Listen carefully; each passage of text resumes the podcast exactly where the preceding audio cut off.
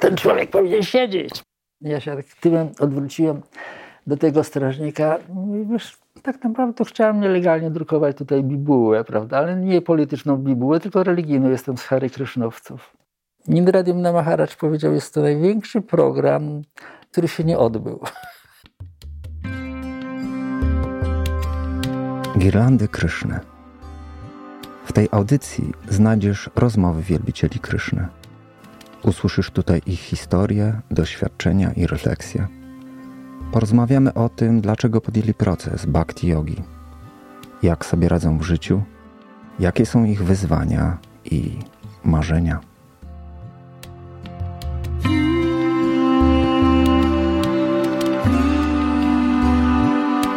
Witamy w kolejnym odcinku podcastu Girlandy Kryszny. Ja mam na imię Madaj Giovanni Tajdas i dzisiaj rozmawiamy z Aravinda Nabhadas.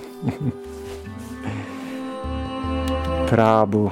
Chciałem dzisiaj powspominać o starych dobrych czasach, jak to mówią, ponieważ y, mało jest takich materiałów, które, które pokazują, co się działo dawno, dawno temu w świadomości Kryszny, jak w ogóle ta świadomość Kryszny działała, szczególnie właśnie w, w czasach komunizmu, kiedy to wszystko było nielegalne, czy też na jakichś takich wariackich papierach. I wydaje mi się, że no, to nie wydaje mi się, to tak jest, że historia jest częścią kultury. I jeśli mamy mieć swoją kulturę, to musimy robić zapisy historyczne. Także dlatego się spotykamy. Taki jest mój, mój cel. No i zobaczymy. Wiesz, tak, e, będę się zwracał do ciebie, że tak powiem, jakby personalnie, prawda, mimo że najprawdopodobniej będzie nas mogło oglądać ileś tam osób, prawda, ale tak mi będzie wygodniej. Generalnie nie żyję wspomnieniami, ale skoro już o to pytasz, no to na pewno mam jakieś miłe wspomnienia, bo generalnie można powiedzieć cały ten okres czasu spędzony w świadomości Kryszny uważam za, za najlepszy w moim życiu. I jestem taki szczęśliwy, że taka przygoda w życiu mnie spotkała, że spotkałem świadomość Kryszny, dlatego że wcześniej w zasadzie żyłem bez celu życia, a dopiero w momencie, gdy spotkałem książki Szla Prabhupada, pojawił się przede mną no taki realny sens mojej, mojego życia, mojej egzystencji, prawda? I od tego momentu zmieniło się moje całkowicie życie. Diametralnie. Więc dlatego jestem szczęśliwy. Super. Oby... Że mnie to spotkało. Chcemy więcej takich szczęśliwych osób świadomości Kryszny. Prabu, powiedz mi, jak to się zaczęło w Twoim wypadku? Czy najpierw spotkałeś książki, czy najpierw spotkałeś wielbicieli, czy jeszcze inaczej? Wiesz, nie, nie sądziłem, że będziemy o tym rozmawiali. Spodziewałem się troszeczkę innych pytań, prawda? Zadałeś mi takie trochę bardzo jakby osobiste, prywatne pytanie, bardzo rzadko na nie odpowiadam, prawda, o takiej, dlatego że to jest taki jakby wielopoziomowo. U mnie to się odbywało w przeciągu jakiegoś okresu czasu jest to w pewien sposób, ja nie uważam, że ja się przyłączyłem do świadomości Kryszny, to był mój wybór. Ja zostałem jakby trochę taki zassany albo porwany nawet. Kidnapping był ze strony Kryszny, żeby mnie tutaj y, ściągnąć, dlatego że pracowałem. Hmm, ojejku, od którego momentu powinienem zacząć? Generalnie urodziłem się w rodzinie w naturalny sposób chrześcijański, tutaj katolicki. Byłem dziecka jakby wyzna, takim praktykującą osobą i to było dla mnie jakby naturalne, więc to nie jest nie stało się nic złego w moim życiu, że zacząłem wierzyć w Boga. Jak niektórzy mhm, chcą od, znaleźć przyczyny zainteresowania się e, jakimś życiem duchowym czy procesem duchowym, nic takiego złego się nie stało w moim życiu. Pracowałem w filmie w tym momencie, jak się spotkałem ze świadomością Kruszyn. Był to taki szczególny okres w moim e, życiu, gdzie poświęciłem wszystko, żeby e, w tej magii pracować, w wielkiej iluzji. To znaczy? No w filmie. Kiedyś kino to było, się nazywało iluzjon, prawda? Tak, Czy od słowa tak, tak. iluzja, prawda? Ja wtedy sobie nie zdawałem sprawy, że w takiej iluzji pracuję, że chciałem pracować, osiągnąć jakiś sukces w iluzji. No ale tak się w moje życie y, potoczyło. No i miałem jakieś wielkie oczekiwania, wielkie marzenia. Y, Byłem osobą bez wykształcenia, jeśli chodzi o zawód y, reżysera, prawda, bo pracowałem, zaczynałem jakby byłem osobą z ulicy, zaczynałem nie od asystenta reżysera, ale to był jakby kierunek, moje zainteresowanie. Oj, nie wiem dlaczego o tym mówię. No w każdym razie poszedłem do jednego reżys- reżysera i powiedziałem, jestem z ulicy, pracuję już w filmie, prawda, jako ktoś inny, ale moim pragnieniem jest, żeby mm, pracować w pionie reżyserskim. Mówię, proszę zaryzykować i mnie. Jeśli się nie będę nadawał, no to, to proszę mi powiedzieć i przestaniemy współpracować. To był pan Łomnicki, prawda, nie ten od teatru, ale od, od filmu, jego brat. Więc w tym momencie ja zdawałem na, do szkoły do Łodzi, przeszedłem pierwszy etap, na drugim się zatrzymałem, dalej nie przeszedłem. Najprawdopodobniej bardzo dobrze, że tak się stało. Później studiowałem jako wolny słuchacz. Jeździłem tam, jako, załatwiłem sobie z dyrekcją szkoły filmowej, jako wolny słuchacz jeździłem, ale w pewnym momencie mm, nie wytrzymałem finansowo, jednocześnie byłem zakochany. Więc jedna i druga rzecz, że tak powiem, i sprawy finansowe, i jakby były nie do pogodzenia. Jeszcze, że tak powiem, ta szkoła, tym bardziej, że zrezygnowałem jak, ze studiów na Politechnice Warszawskiej, prawda, to był szok mm, dla wielu osób, ale postawiłem na jedną kartę, no bo zawsze podążam za głosem jakby intuicji serca, prawda. Z czasem można no, powiedzieć, te moje doświadczenia z filmu się przydały, bo pełniłem służbę oddania jakby public relation, reprezentowałem ruch Hare Krishna tutaj w Polsce i wiedziałem, sprawnie się poruszałem w tym środowisku, prawda, sprawniej niż inni, prawda. Na pewno. Więc jak pracowałem w tym filmie, nie będę opowiadał historii. Na samym końcu, w tym przed spotkaniem z świadomością Kryszny, pracowałem w jednym filmie, gdzie kierownik produkcji i reżyser główny byli dla mnie uosobieniem obłudy. Dosłownie. Nie będę wymieniał tytułu, żeby y, history, historycznie nie odszukać, dajmy na to, kto był kierownikiem produkcji i reżyserem. Najprawdopodobniej obaj ci panowie już nie żyją, bo sprawdzałem kiedyś na internecie. Ale może rodzina żyje, więc gdyby doszło to, żeby nie, nie, nie, było to niewłaściwie odebrane. Ej, ty oszukiwano główną aktorkę, a ja z nią jeździłem, były, byłem odpowiedzialny i prowadziłem z nią y, jakby próby i nagrania. W pewnym momencie nie wytrzymałem i jak ją odwoziłem do domu w windzie i powiedziałem, że jest oszukiwana, więc ona zrobiła wielki rabat. I następnego dnia, jak przyjeżdżałem na e, plan zdjęciowy, były już osoby wystawione 100 metrów przed planem zdjęciowym. Panie Konopka, ma pan dwa tygodnie wolnego, prawda, i tak dalej. Oczywiście to były płacone e, dni, no ale byłem w stresie, bo miałem żonę, miałem dziecko i bałem się, że stracę tą pracę. Jednocześnie utrzymanie rodziny i tak dalej, i tak dalej. Więc żyłem w jakimś takim stresie. I w tym samym okresie czasu, gdy doszło do tego, jak chodziłem do pracy na Chełmskiej, przychodziłem do takiego kościoła i taką wewnętrzną czułem takie parcie, masz wejść do kościoła. Nie wiedziałem w jakim celu, ale wchodziłem, prawda? Wszedłem, stawałem przed ołtarzem. No wiadomo, co jest w kościele na ołtarzu, prawda? Matka Boska, Jezus Chrystus, ewentualnie krzyż. Ale mnie się takie natarczywe myśli w umyśle pojawiały. Gdzie jest Bóg Ojciec? W tym wszystkim, w tym całym układzie, prawda? I to trwało 50 minut. Wychodziłem z tego kościoła, zapominałem, szedłem do pracy, a na samego dnia jak wracałem, szedłem, przechodziłem. Znowu była taka wewnętrzna siła wejść do kościoła. I te same myśli znowu się pojawiały co poprzedniego dnia. Później jak wracałem do domu w ogóle nie było odniesienia do tej sytuacji z kościoła, prawda? I to trwało tak 7 dni, 10 dni. I za każdym razem jak wchodziłem do kościoła była ta wewnętrzna siła wejdź. Były ten sam natarczywe, to samo natarczywe, kim jest Bóg Ojciec?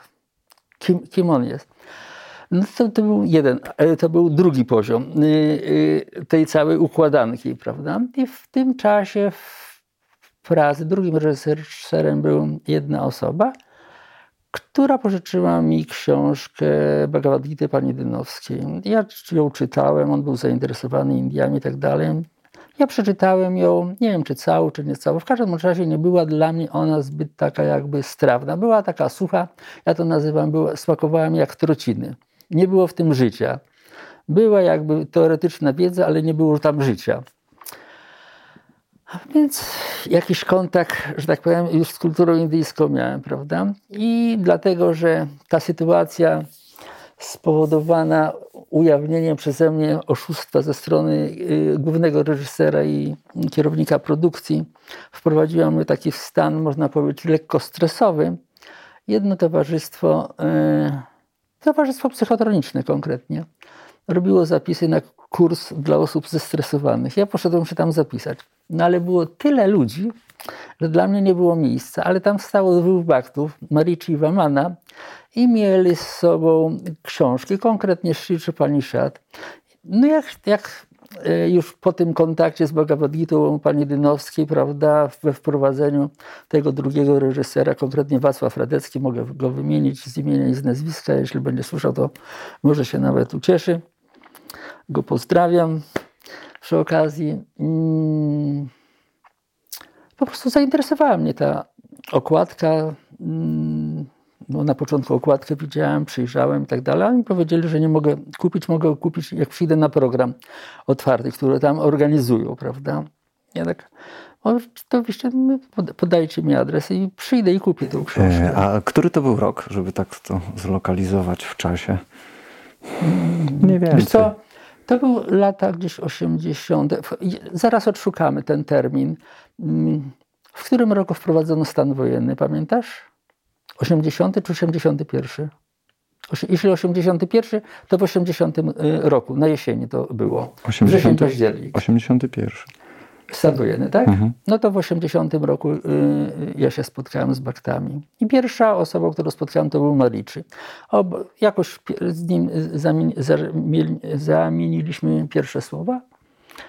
Obok stał jakby Wamana y, i też później rozmawialiśmy.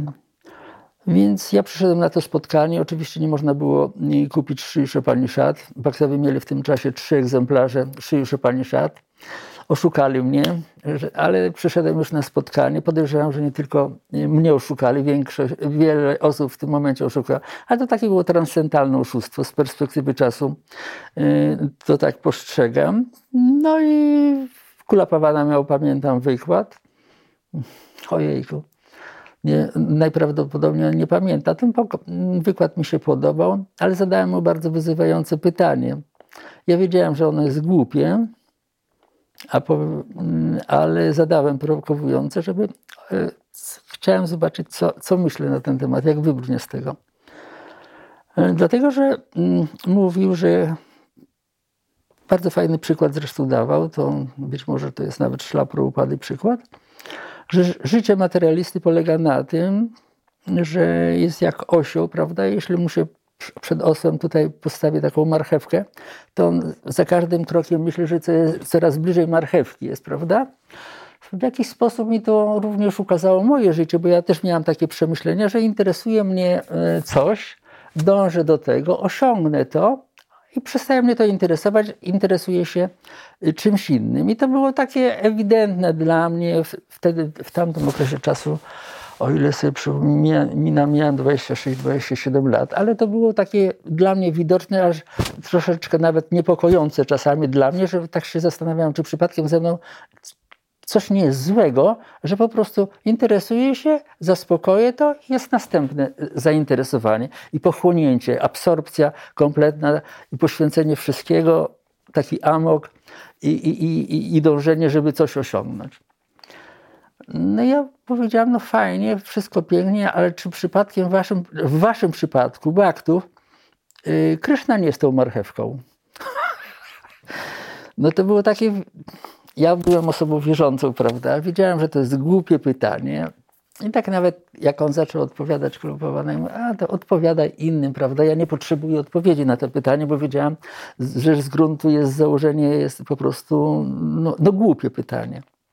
On jakoś wybrnął z tego pytania, y, z, tej, z, tego pytania, prawda, to odpowiedział, ale nawet nie pamiętam odpowiedzi, bo go nie, nie słuchałem, prawda.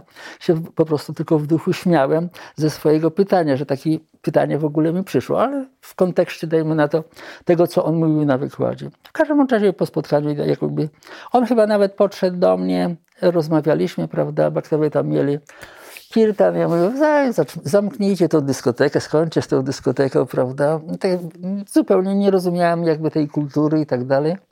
Ale w sensie filozoficznym bardzo to było dla mnie przekonujące. Poza tym baktowie sprawili na mnie wrażenie autentycznych, szczerych osób, prawda?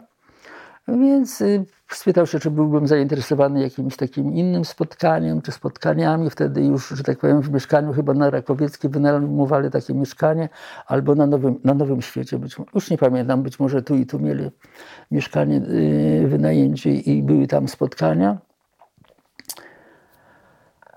No i, tak powiem, przyszedłem tam na to spotkanie i generalnie dlatego, że sprawiali na mnie wrażenie takich szczerych, autentycznych osób. Sprawdzałem ich, czy nie oszukują.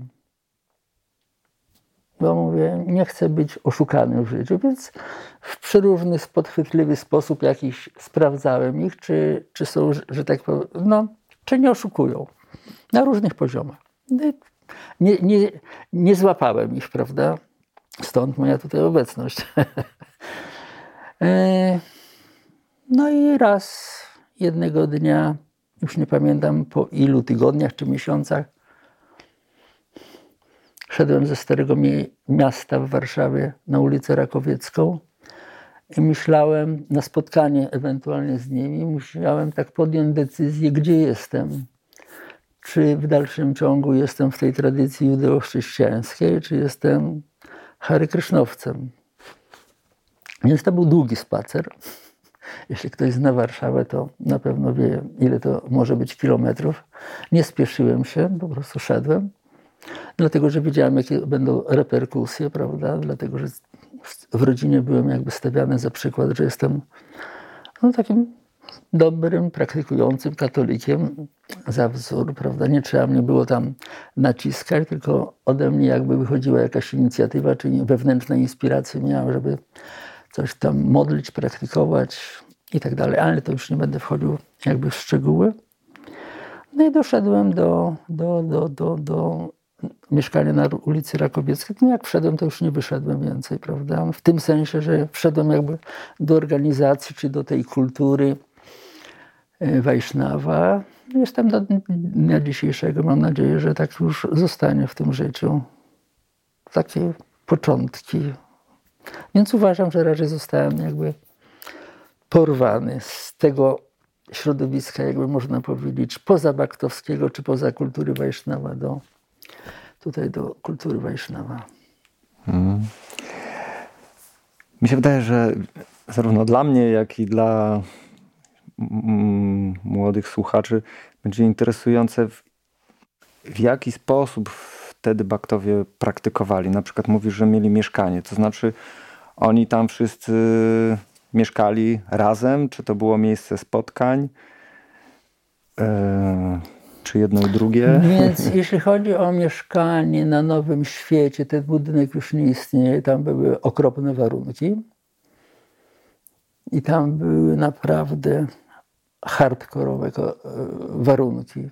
Mogę powiedzieć, że Wamana jak tam spał w okresie zimy, to niedaleko jego głowy była, jak w śpiworze śpiał, była maszynka elektryczna z taką spiralą, taka konstrukcja, żeby po prostu dogrzewał się, bo było tak zimno. Bo ta część wystająca ze śpiwora po prostu była dogrzewana, bo nie było jeszcze wtedy śpiworów z, z kaptorami na głowę, prawda? W tej chwili już takie śpiwory są, ale w tamtym czasie, 40 lat temu, to nie, nie było. Więc... Yy, to było ciężkie. Podejrzewam, że Kulapawana, te osoby, które tam mieszkały, mogłyby więcej na ten temat powiedzieć, bo to jest kwestia, tam było wody, odprowadzenia wody. To jakaś była stara kamienica, ona jest, mówię, wyburzona, więc tam było naprawdę taki, ale tam panował bardzo dobry nastrój. Ja pamiętam, że jak miałem czasami w czasie dnia, jak pracowałem na Chełmskiej, godziny czasu, to wykorzystywałem ten okres czasu, bo był autobus bezpośredni tutaj na, na Nowy Świat, że przyjeżdżałem, prawda, mogłem zjeść prasada, porozmawiać z bachtami, wracałem z powrotem później do pracy i to było bardzo takie jakby inspirujące, że gdy była potrzeba taka wewnętrzna, żeby przyjść do środka, spotkać się z baktami, zjeść prasadam czy cokolwiek, czy pomodlić się, bo były również takie sytuacje w moim życiu, że to wiedziałem, że tam mogę przyjść i to była dla mnie taka oaza i oddech w tym momencie. Więc warunki tam były ciężkie, natomiast na y, ulicy Rakowieckiej, naprzeciwko chyba szkoły rolniczej obecnej, wtedy też tam ta, ta szkoła była, to, były już, no, to już były takie y, no, dobre warunki. Nie mówimy w tym momencie o warunkach y, na farmie pod Kutnem, prawda? Bo to, to jest zupełnie inny rozdział. Chyba dojdziemy do tego dzisiaj. I ile tam osób mieszkało? Jak, jak to wyglądało? Aha, kto tam mieszkał? No na pewno Wamana mieszkał.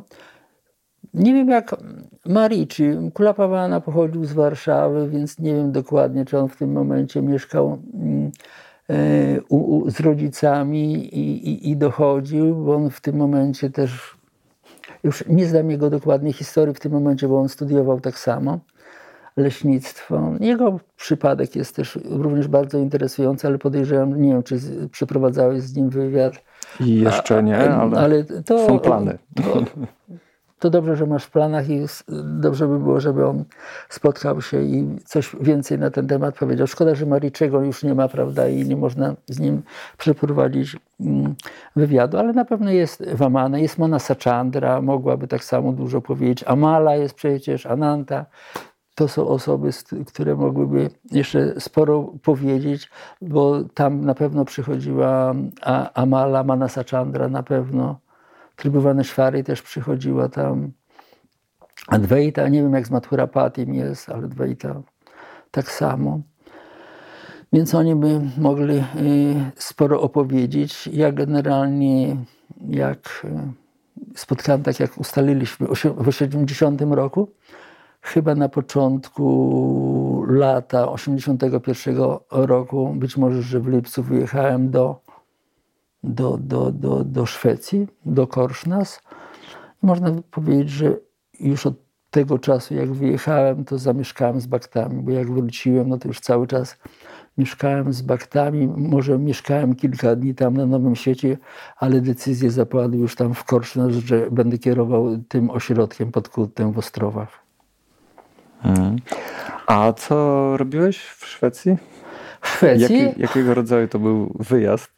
Oj, w Szwecji, no to zamieszkałem w świątyni i od razu wpadłem, miałem służbę oddania pierwsze. Al Almwiksgard? W Korsznas. Korsznas. Wtedy Almwik jeszcze nie było, Korsznas wtedy tylko był, tam gdzie było centrum e, BBT. Więc na początku e, do, wpadłem do kuchni, więc myłem wszystkie garczki, prawda, od świtu do, do wieczora. Później trochę mi się służba oddania zmieniła. E, sprzątałem aśramy i pomieszczenie, w którym baksowie spożywali posiłki.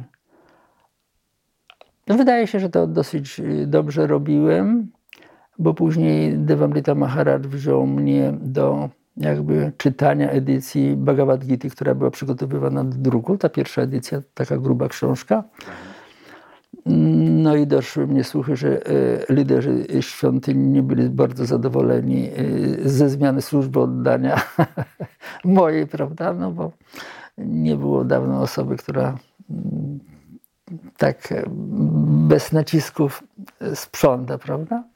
Ale to tak serce mi dy dyktowało, jak mam to robić, bo no, robiłem nawet więcej niż ode mnie wymagano, prawda? No tak, tak to czułem, że, że mam to robić i pomagałem trochę przy edycji, poprawie tekstów nad, nad Bhagavad Gita. Więc ten mój okres czasu, później pojechałem jeszcze do Kopenhagi na ileś dni, bo tam coś trzeba było, nowy ośrodek wyremontować, coś zrobić i tak dalej. Były jakieś plany, że później pojadę jeszcze prywatnie do Niemiec, bo ktoś mi tam był pieniądze winien, jak pracowałem kilka lat wcześniej w Niemczech, w Düsseldorfie, ale stamtąd zadzwoniłem, okazało się, że już tych pieniędzy nie ma, nie ma po co jechać, więc nie pojechałem. Mm, i chyba z Kopenhagi być może wróciłem do Polski. Już nie pamiętam, czy wróciłem do Szwecji, czy już z Kopenhagi wróciłem do Polski. Już zamieszkałem z, z Baktami. Mhm. A ten jeszcze raz y, podrążymy trochę tą Szwecję. To był y, zorganizowany wyjazd? Jaki był cel? Nie, to była moja prywatna A, decyzja, że, tam, że, że, wyjeżdżam. Tak, ja chciałem pojechać do Baktów. Aha. No bo to już generalnie Baktów znałem od od jesieni, czyli nie wiem, 8-9 miesięcy, prawda? Więc chciałem poznać Baktów. Mantrowałem już wtedy. Mantrowałem 16 rund, bo jak zacząłem mantrować, to od razu od 16 rund zacząłem. No tak, może nie przestrzegałem wszystkich zasad, ale to ta, tam już w Szwecji zacząłem. Zdeterminowany. No tak, porwanie. Tak, tak. Predestination, przeznaczenie. Czyli tam e, poznałeś życie takie w aśramie, tak? I to wiesz, to też to było mówią... takie ciekawe, rozumiesz, bo jak się dowiedziałem tam, nie wiem, po iluś tygodniach, czy dwóch czy trzech tygodniach, jak tam mieszkałem, że mam wrócić do Polski i kierować ośrodkiem, prawda? No to obserwowałem wszystko, jak wygląda życie świątynne, wszelkiego rodzaju ceremonie i tak dalej, i tak dalej żebym nie był kompletnie zielony, prawda? No bo po, po trzech tygodniach mieszkania w świątyni dowiadujesz się, że wracasz do Polski i prowadzisz ośrodek, prawda? No to żeby prowadzić ten ośrodek, no to trzeba wiedzieć, z czym ma się do czynienia, prawda? Więc bardzo uważnie jakby obserwowałem wszystko że tak powiem, cały rozkład dnia, jak w świątyni, jakie bakterie mają obowiązki i tak dalej. Poprzez obserwacje, można powiedzieć, no, uczyłem się, prawda, zdobywałem wiedzę, a później, że można było to zaimplementować tutaj na gruncie, gruncie polskim już, w tym ośrodku pod, pod Kutnem. Dobrze, w takim razie kolejny rozdział, ośrodek w Kutnie.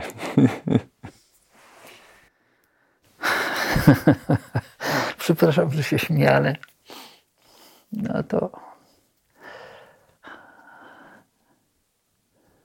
nie wiem od czego zacząć, bo tak naprawdę ja pamiętam takie bardzo mocne tylko sytuacje z przeszłości. Inne rzeczy raczej mój umysł myśli czasem przyszłym, mniej nawet niż teraźniejszym przyszłym, prawda? A przeszłość to dla mnie jest, musiał, musi się naprawdę w moją świadomość coś wyryć głęboko, takie mhm. powstać kolejny, żebym ja to pamiętał. I są niektóre rzeczy, które na pewno pamiętam, bo, bo ich się nie da zapomnieć, prawda?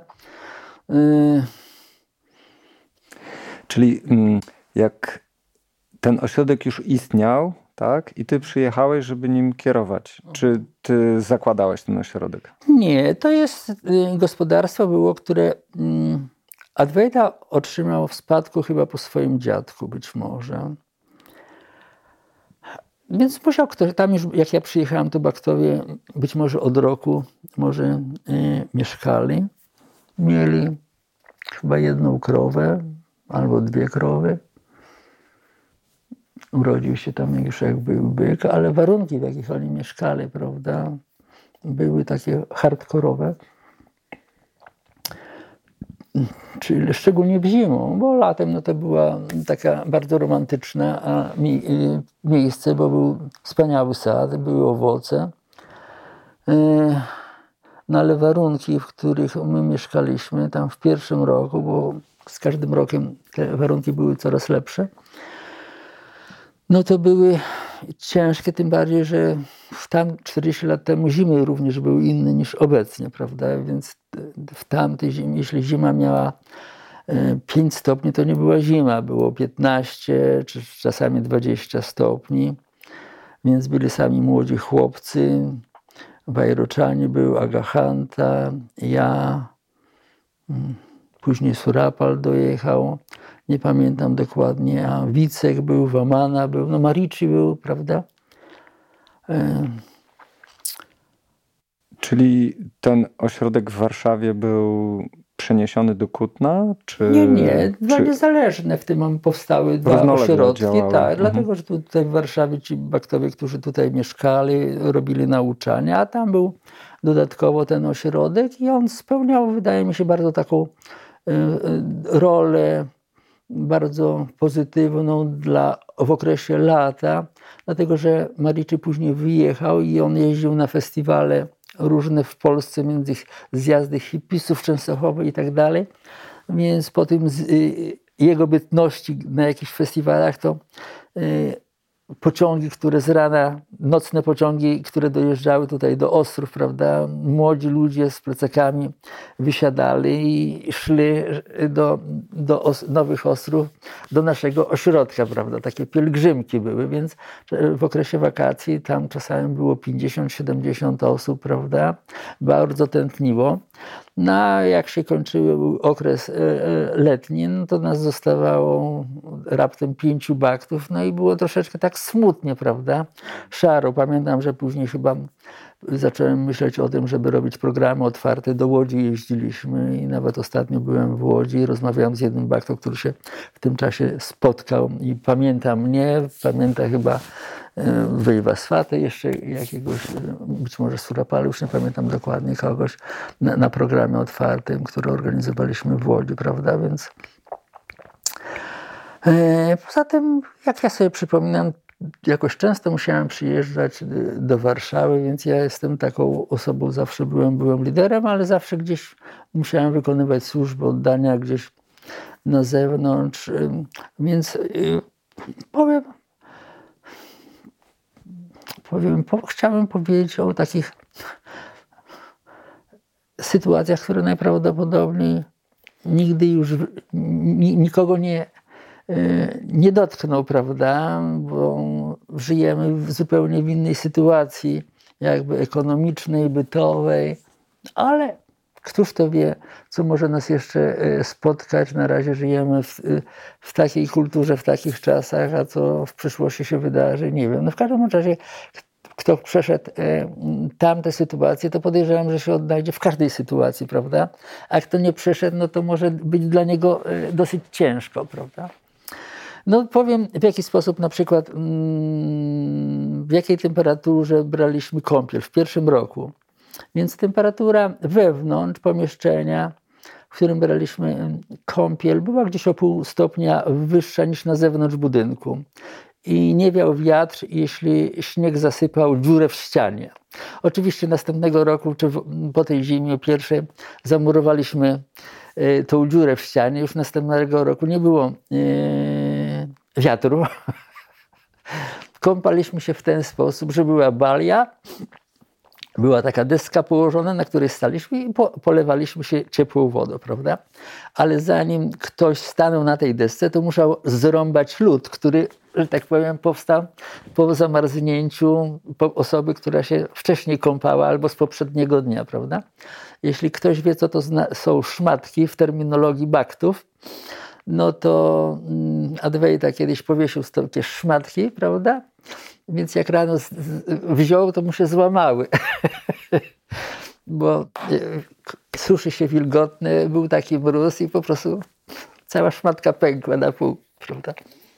Więc branie kąpieli w takim zimnym pomieszczeniu, lepiej brać zimną kąpiel w ciepłym pomieszczeniu niż ciepłą kąpiel w zimnym pomieszczeniu. Zdecydowanie. My braliśmy tam, tak jak mówię, było pół stopnia cieplej niż na zewnątrz i braliśmy ciepłą kąpiel, więc ja pamiętam, jestem uczulony trochę na chłód, jestem ciepłoludek, nie zimnoludek, więc y, mieliśmy piec kaflowy tam, gdzie spaliśmy, więc ja zakładałem ciepłe skarpety, wszystko co najcieplejsze miałem i wkładałem tak pół stopy praktycznie do paleniska w piecu, żeby zagrzeć sobie stopy, żeby dojść do, do, do, do, do, do do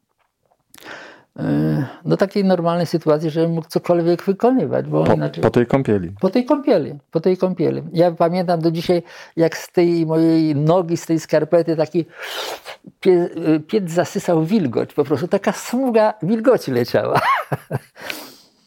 No więc podziwiam do dzisiejszego dnia, pamiętam taką sytuację, jak później jak Kryszna Mohan w innym pomieszczeniu zorganizowaliśmy świątynię i on był tam pudżary. No i tam była wilgoć, no i ta wilgoć tworzyła, że to całe pomieszczenie było oszklone z lodem. tak jak Wiglo byliśmy, prawda? I tak podziwiałem go, jak on może robić ten aczaman? Jest taka zimna woda i że po prostu go nie łamią palcem i w ogóle się nie skarży. Ale Krishna Mohan jest starym joginem, więc dla niego być może to było normalna sytuacja i nie była stresująca, prawda, wymagająca. Ale pamiętam do dzisiejszego dnia, jak go podziwiałem, to błyszczące odblaskot e, tego szronu lodowatego wokół całe, całego pomieszczenia w okresie zimy, no to, to, to, to, to, to, to, to, to jest nie do powtórzenia. Nie, nie do powtórzenia. To były jeszcze inne sytuacje, które nie wiem, czy tutaj wartałoby w momencie mówić czy opowiadać, bo to są takie jakby zupełnie ekstremalne. Jeśli raz opowiedziałem i bakterie się śmiali z tego, ojejku, Nauczanie świadomości Kryszny polega poprzez dawanie dobrego przykładu. Więc wyobraźcie sobie, że mieszka tam czterech czy pięciu facetów młodych. Jest 20 stopni w nocy, minus, i trzeba iść do toalety na zewnątrz budynku. I czy się idzie te 10 metrów do, do świątyni, czy wychodzi się tylko przed ganek i oddaje mocz. Więc ja zauważyłem żółte plamy przed budynkiem. Ale mówię, nie, mnie też się w nocy nie chciało, jeśli miałem potrzebę iść te 10 metrów, prawda? Ale mówię, nie mogę się złamać i zostawić kolejnej żółtej plamy przed budynkiem, tylko muszę tam pójść. Muszę dać dobry przykład.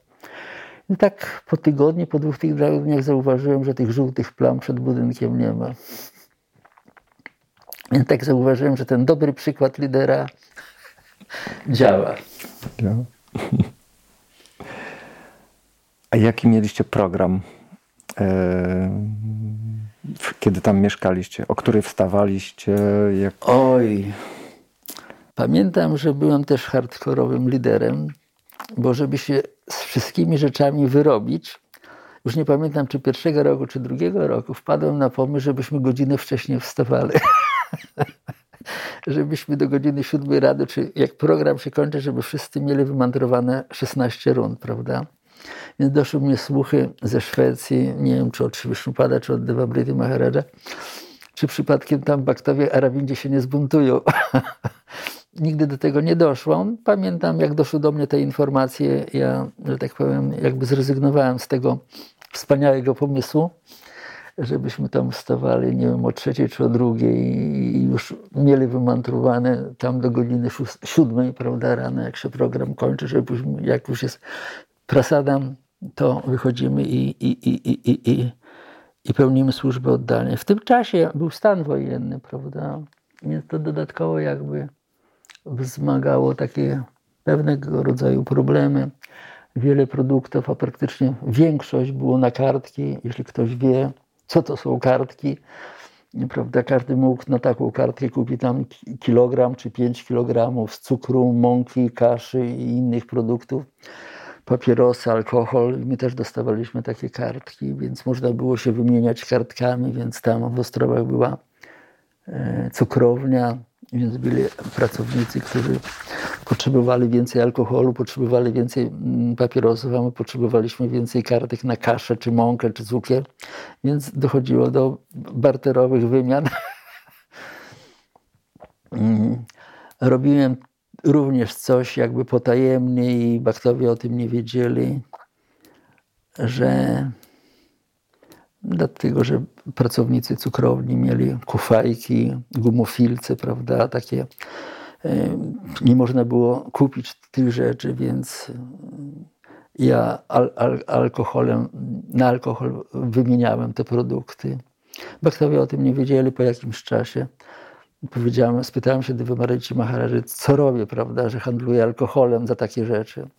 On mi powiedział, rób wszystko, żeby Baktowie mieli to, co jest im potrzebne do egzystencji, dlatego że wtedy Baktowie z zachodu i Dewabromita Maharaj ukuli taki termin na Polskę. Nie ma.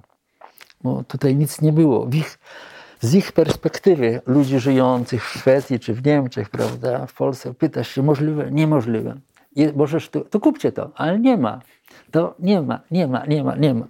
Więc wtedy takie były czasy, prawda? W tej chwili to nikt sobie nie wyobraża, dajmy na to, co mogło, co wtedy, co, czego nie było, albo co było, prawda? No bo to jest albo takie pytanie, albo drugie. Było niewiele rzeczy. Krzywy przypadek, o ile sobie raz przypominam, powiedział na jednym wykładzie, czy wy myślicie, że cały świat jest taki szary jak Polska? Więc jak czasami wyjeżdżałem na zachód i się mnie pytali, żebym im coś odpowiedział, opowiedział o Polsce, ja mówię, wiesz co, nie zrozumiesz, bo to jest in, tak jak in, o innej planecie bym ci mówił, prawda? Więc dopóki ktoś sam osobiście tego nie przeżył, prawda, no to, to, to, to dla niego był zupełnie jakby science fiction. Więc, więc, więc były tam nie wiem, czy to jest jakby temat na to spotkanie, były po prostu pewne takie rozrywki, rozrywki, tak to nazywam to rozrywki, prawda?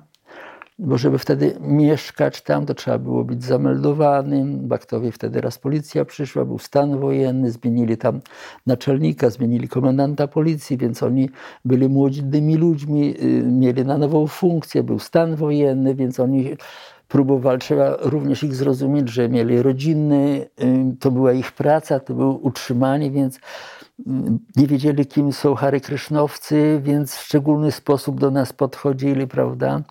Nam raz zginęło, już nie pamiętam, chyba jakiś magnetofon do nagrań czy odtwarzania, więc ja zgłosiłem na policję, więc po jakimś czasie doszły do mnie słuchy, że policja nas podejrzewa, że to był nadajnik do łączności z Ameryką, z CIA albo z wolną Europą i tak dalej, więc takie mentalne potwory, że tak powiem, w ich umysłach powstawały przez jakiś czas. Ja już myślałem, że tam nie będę mógł mieszkać. Mm, dlatego że nie chcieli mnie zameldować, prawda, w pewnym momencie, więc warunkiem zameldowania było to, że ktoś podejmie pracę, prawda. Więc pamiętam sobie taką jedną sytuację. Chodziłem tam i rozmawiałem z naczelnikiem, że mi dał zgodę na zameldowanie. On mówi nie, nie, nie. No i raz wyszedłem od niego, Jadwejta wtedy też tam był i mówię, słuchaj, tak wzruszyłem ramionami, no chyba będę musiał stąd wyjechać, bo, bo, bo, nie mogę tego przeskoczyć, rozmowy z nim. I tak rozmawiamy, rozmawiamy. Mówię, wiesz co, jeszcze raz pójdę do niego. I wszedłem do... Ja byłem taki może mało kulturalny, bo pukam i od razu naciskam na klamkę i wchodzę. Jak on mnie zobaczył w tym momencie, tak stał i tak fik, mówi, chce pan mnie wykończyć? ja słyszałem, że szlał Prabhupada mówił, że osoby takie demoniczne wytrzymują 8 dni, jeśli ktoś ich bakta naciska. I tak sobie obliczyłem, ile ja dni do niego chodziłem. Było 8 dni. I tak jak on tak, z niego powietrze zeszło i mówi, chce pan mnie wykończyć? A ja mówię, wie pan co, pójdę do pracy do lasu. A on mówi, okej. Okay. Zamelduję pana. No więc y, formalnie musiałem pójść do pracy do lasu, więc tam pracowałem ileś dni, nie wiem, może kilka tygodni. W każdym razie nie lubiałem tej pracy, musiałem pracować, a tam były jakieś takie układy, że oni dawali mi glejt, y, że ja pracuję. Już nie pamiętam, jak to finansowo się tam rozliczaliśmy. Być może, że ten nadleśniczy czy gajowy dostawał pieniądze, które mnie się jakby należały, ja nie pracowałem, ale to jakoś funkcjonowało, ja mogłem tam zostać, prawda?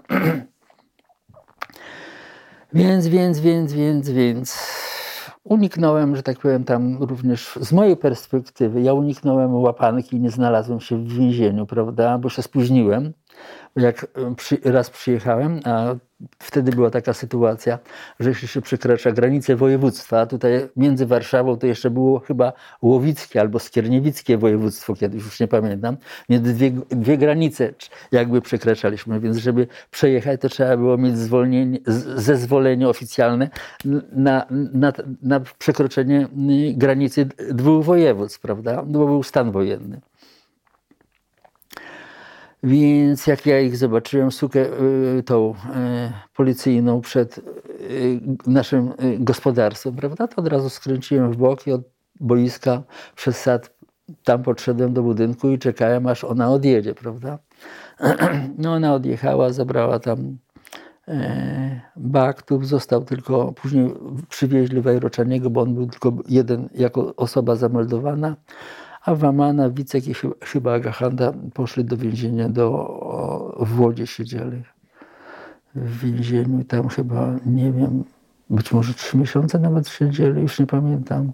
To nie było 48 godzin wtedy już, prawda? A jaki, za co siedzieli? No za to przestępstwo, jakim było e, przejechanie bez zezwolenia na tą, na tą farmę Hary Krysznowcą.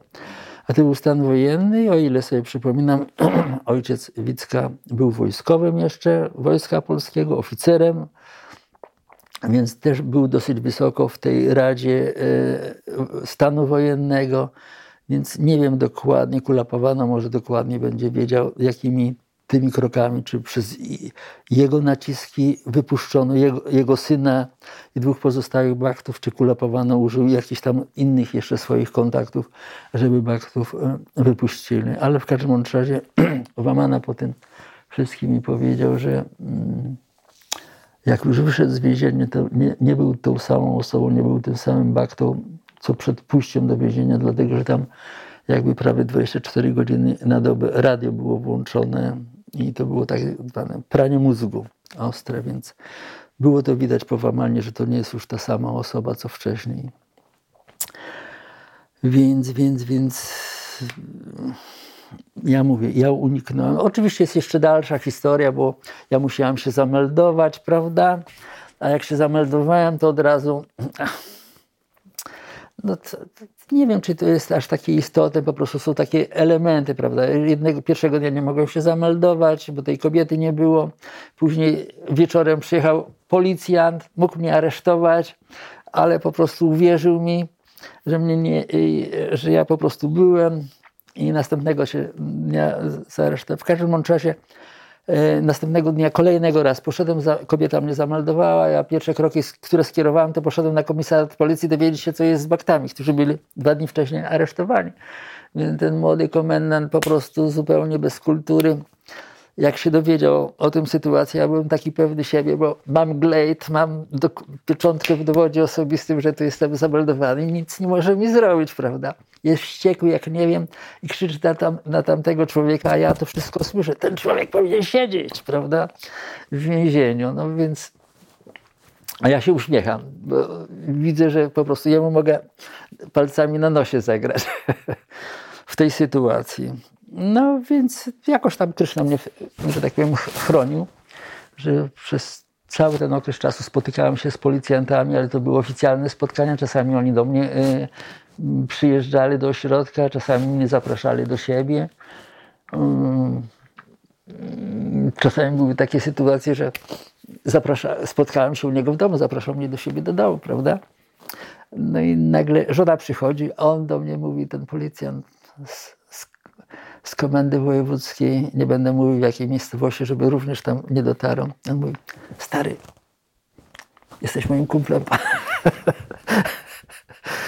Więc rozmawialiśmy jak przyjaciele w tym czasie, prawda, żeby żona się nie dowiedziała, że kim ja jestem, jako spełnia. Nie wiem, być może, że wiedziała, gdzie on pracuje, prawda, może nie wiedziała, w to nigdy nie wnikałem. Ale generalnie zawsze miałem szczęście do rozmów z policjantami. Oni mnie życzliwie traktowali, ja ich, że tak powiem, generalnie nie czułem skrępowania w rozmowach z nimi. Traktowałem ich często jak dobrych ojców i radziłem się, co możemy zrobić. I to działało. Powiem taką fajną historię, bo do dzisiejszego dnia pamiętam, jak w Kamiennej Górze, jak już tam prowadziłem ośrodek, w, yy, w Kamiennej Górze rozmawiałem z tym komendantem. E, Prowadziłeś ośrodek proszę? w Czarnowie. tak, w Czarnowie. New. Później. Tak, New Shantipur. Tak, Szantypur. No i tak rozmawiamy, rozmawiamy. Ja tak go się pytam, czy, bo mówię, wie pan co, drukujemy nielegalnie książki. Pytam się, czy moglibyśmy, moglibyśmy tutaj rozprowadzać książki. te. On mówi, tak, możecie. No to mnie śmiałość tak jakby podbudowała. Mówię, a czy moglibyśmy drukować nielegalnie książki? On mówi, możecie, ale nie na moim terenie.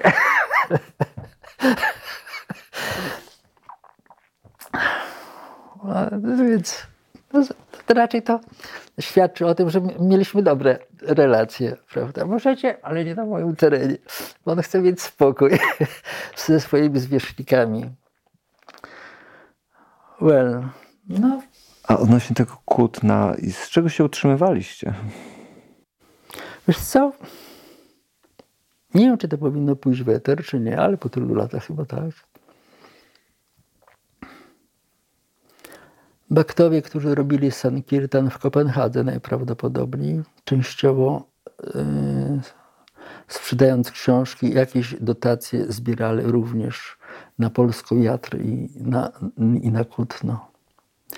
Później w tym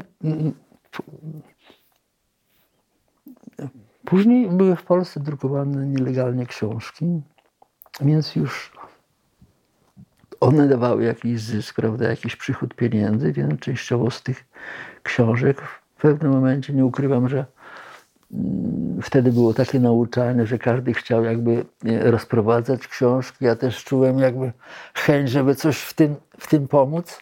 Powiem taką jedną historię jak Krishna wykorzystuje swoich baktów, prawda? Moja siostra mieszkała w Akademiku Politechniki Warszawskiej w Warszawie. Jak ja przyjeżdżałem do Warszawy, to czasami odwiedzałem. Jak szedłem, to z tyłu tego akademika zawsze przychodziłem koło drukarni Politechniki Warszawskiej. I tak moje marzenie było, żeby ta drukarnia kiedyś drukowała nasze książki. Nielegalnie oczywiście. No i raz idę do niej i tak jak to było kiedyś z tym kościołem, prawda, co mówiłem, wewnętrzna siła mnie wcisnęła do tej drukarni, wszedłem do podziemi, a tam security facet mówi, co pan chce? A ja tak mówię, chciałem rozmawiać z takim, z takim facetem i chlapnąłem pierwsze nazwisko, które mi przyszło do głowy, prawda? On poszedł na dół, niżej szedł, mówi, wraca i mówi, z tym niskim czy z wysokim, bo okazało się, że o tym nazwisku dwie osoby pracują tam. No ja już nie pamiętam, czy powiedziałem z niskim czy z wysokim, prawda? Przychodzi kolejny facet, mówi, nie ma go, ale co chciałeś?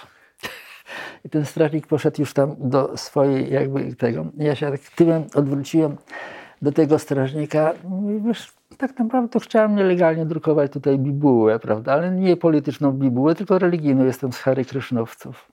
Od, od Hary Kryszna. A on tak patrzy, mówi, tego dnia o tej godzinie w tym miejscu. No więc ja przyszedłem y, w centrum Warszawy, się umówiliśmy w jednej restauracji. Przyszedłem z tymi broszurkami, które już tam wcześniej Baktowie Kulabowana drukował. Pokazałem im. Czyli to I... były broszurki, nie książki? Tak, tak, broszurki wtedy były. No, wyraził zgodę, prawda, i później przekazałem kontakt Kulapawany, więc y, Kulapawana na ten temat więcej wie. Ja byłem tylko raz obecny, od, odbierając, jak były odbierane książki, prawda. W każdym razie ta osoba przekupywała całą drukarnię i zaczynali na nocnej zmianie drukować. Były wydrukowane, złożone, spakowane. I raz rano byłem po prostu przez okno drukarni, tylko takie kostki były wrzucane do samochodu. Samochód odjeżdżał z, z naszymi broszurkami. To były dziesiątki tysięcy broszurek, o ile sobie przypominam, ale kula Pawana będzie, y, będzie znowu może przybliżone y, wartości.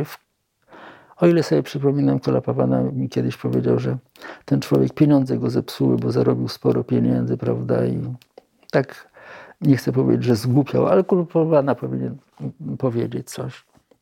W każdym razie tak widzę, że, że, że byłem szczęśliwy, że mogłem przyłożyć rękę, rękę do, do drukowania książek w tamtym okresie czasu. To też był jeszcze stan wojenny wtedy, tak? Tak, tak, tak. To wtedy nawet kserokopiarki nie można było mieć. Pamiętam, Purandara powinien znać dokładnie sytuację, bo kiedyś chyba Czala próbował drukować, nie wiem, czy książkę Źródło Wiecznej Przyjemności, czyli Krishna Bóg, prawda?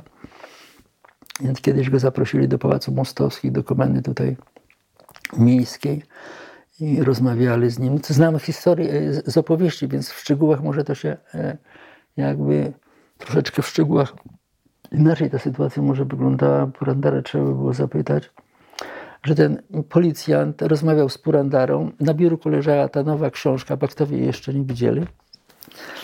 I w ogóle nie padło ani jedno słowo na temat tej książki, że nielegalnie ją drukowaliśmy. Ale policja pokazała, że oni kontrolują i wszystko wiedzą, co się dzieje, że jest pod kontrolą, że ich, jest pod ich kontrolą. No, to przypomina mi się również ta historia, jak Mariczy załatwił, była drukowana Bhagavad Gita w dwóch częściach, ale to też powinien Kulapowana więcej na ten temat wiedzieć, bo to syn jednego generała ważnego tutaj w Polsce załatwiał na papierze dla komunistycznej partii, rumuńskiej komunistycznej partii robotniczej.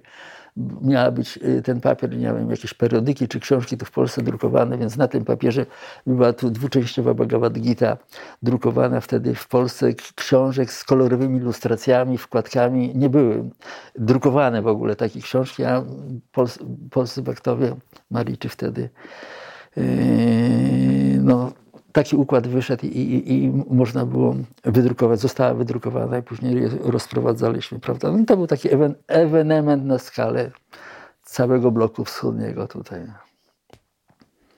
Oczywiście tam są jeszcze jednak perturbacje, prawda, ale policja miała za dużo wtedy spraw na głowie, żeby się po prostu zajmować tym, ale chociaż interesowali się trochę. Hmm. Skończyliśmy Jak... temat Ostrów? No ja nie wiem.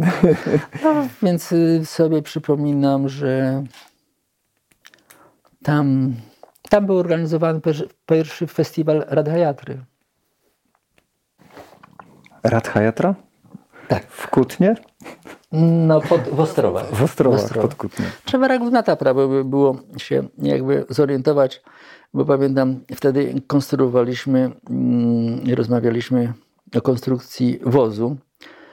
I, że tak powiem, im dłużej dyskutowaliśmy, to jego wysokość rosła, rosła, rosła i ograniczeniem był kable elektryczne. Więc w tym momencie no, 5 centymetrów niższy niż ten wysokość do kable, żeby po prostu przeszedł przed, przed kablami. Więc baktowie, jakieś zdjęcia jeszcze do tego, do tego czasu chyba są.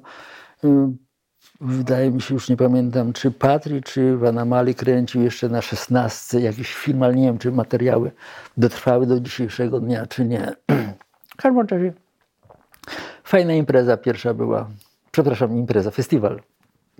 No ale jak, jak to Tutaj, zorganizowaliście? To było wszystko na terenie ośrodka Harry Krasznowskiego. Nie wychodziliśmy na zewnątrz. Aha, po prostu był taki tam budynek gospodarczy i wokół tego budynku gospodarczego okrążaliśmy ileś razy. Y, wóz był ciągniony i było mnóstwo waktów wtedy. A, w ten sposób. Tak. Nie, nie, na zewnątrz nie wyjeżdżaliśmy. To była taka wież wewnętrzna, jakby nasza impreza, ale wóz był pierwszej klasy na tamte warunki.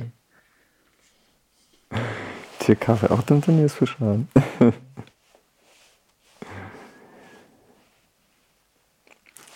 Dobrze, czyli po Kutnie byłeś, e, zarządzałeś New Shantipur, tak? Jak to było? Wiesz, ja, mm, że tak powiem, wyjeżdżałem. E, raz wyjechałem z, z Nowych Ostrów do Shantipur na odwykówkę. Później z powrotem wróciłem. Na odwykówkę? Mhm.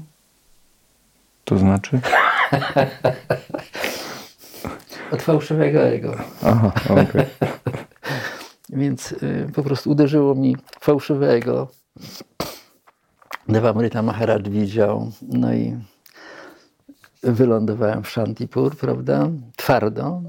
Byłem normalnym baktą no i musiał upłynąć jakiś okres czasu, zanim z powrotem zostałem się tym takim prostym, miłym Arawindą, jaki na początku mm, przyjechałem do Szwecji i zacząłem pełnić służbę dania, dlatego że miałem jakby dużo wolnej woli. Nikt mnie generalnie nie, nie, nie, nie, nie, nie kontrolował na co dzień. nawet z tygodnia na tydzień, czy miesiącami, prawda?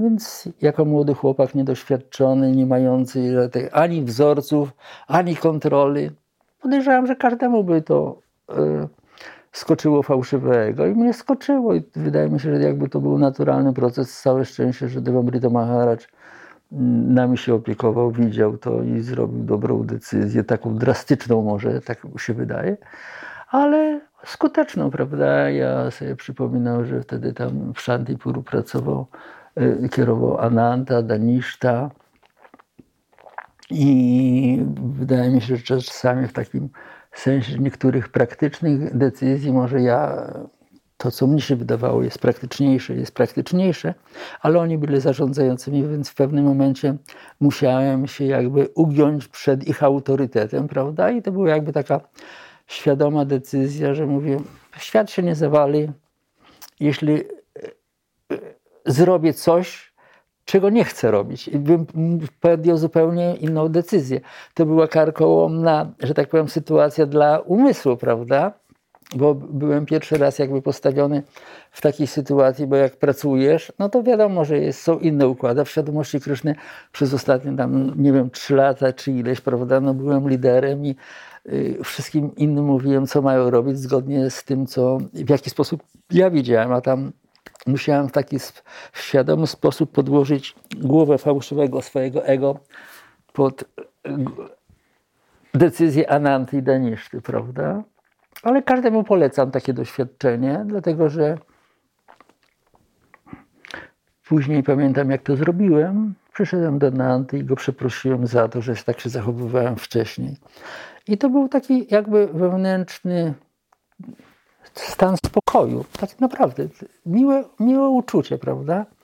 Po tym wszystkim. Jednocześnie przeczytałem w źródle wiecznej przyjemności, jak Szlapurałat pisze, że obcowanie z krowami rozwija cechy guny dobroci. Ja tak przeczytałem, mówię, kurczę, jeśli to jest prawdą, to ja chcę iść do krów, żeby rozwinąć cechy guny dobroci. I poprosiłem o zmianę służby oddania. Ona została zaakceptowana, więc opiekowałem się tam, nie, pamiętam, czy było pięć czy siedem krów, prawda? I to mi tak wypełniało czas, że praktycznie nie miałem, jak chciałem zrobić sobie pranie, to nie miałem czasu na czytanie. Tak miałem wypełniony czas z krowami, prawda? Czasami nawet z nimi w ciągu dnia sobie tam spałem, więc y, się bardzo dobrze czułem i po tam, nie wiem, pięciu czy sześciu miesiącach tej służby dla krów wyszedłem zupełnie in, inną osobą, prawda?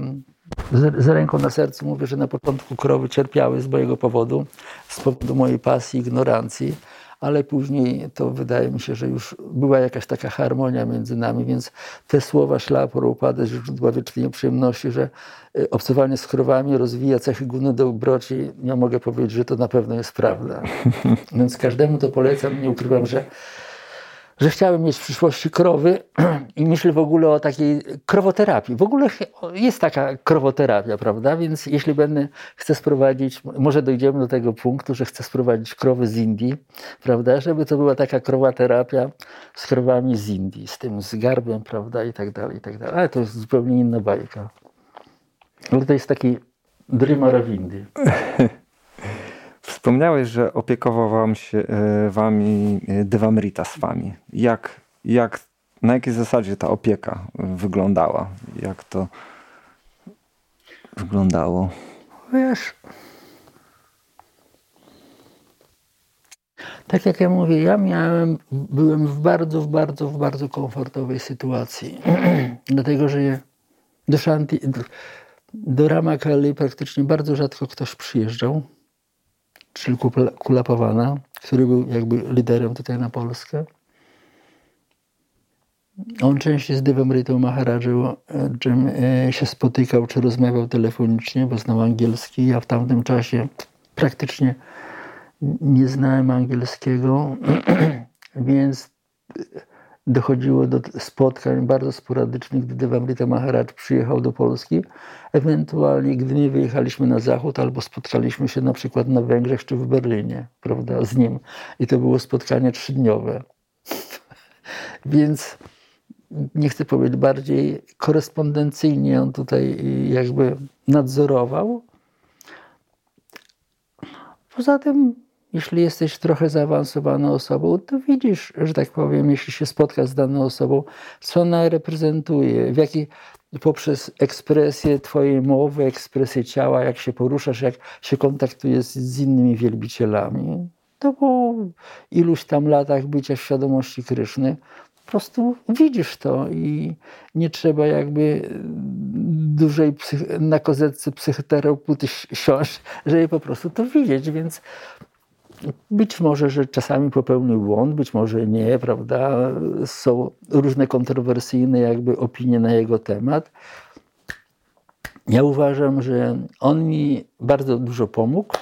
Oczywiście mam tam swoje jedno ale, prawda, które jest ale, prawda. Ale jeśli popatrzymy na to jakby z punktu widzenia tego wszystkiego, co mamy przeżyć, doświadczyć i tak dalej, ja mogę powiedzieć po prostu inaczej bym się trochę zachował bardziej z klasą mm, na jego miejscu, prawda? Ale wyszło tak, jak wyszło. No, no trudno. Karmę trzeba odebrać, prawda? Nie chcę w szczegóły wchodzić, bo to nie jest istotne. Jest jedna taka rzecz, która wiesz, prywatnie mogę ci powiedzieć. Na razie powiedziałam tylko oprócz swojej żonie jednej osobie, prawda, jedną bakcie, takie naprawdę prywatne, ale to jest z tym związane takie ciężkie przeżycie. O. Ale jest poza mną już dawno, dawno. Mm. Dobrze, to w takim razie jak, jak to się stało, że zostałeś liderem na farmie w New Shantipur? W tamtym okresie czasu chyba nawet e, już Devangrity Maharaja nie było, był Kirtiraj Prawu. Do Suchotra Maharaj też do Polski przyjeżdżał.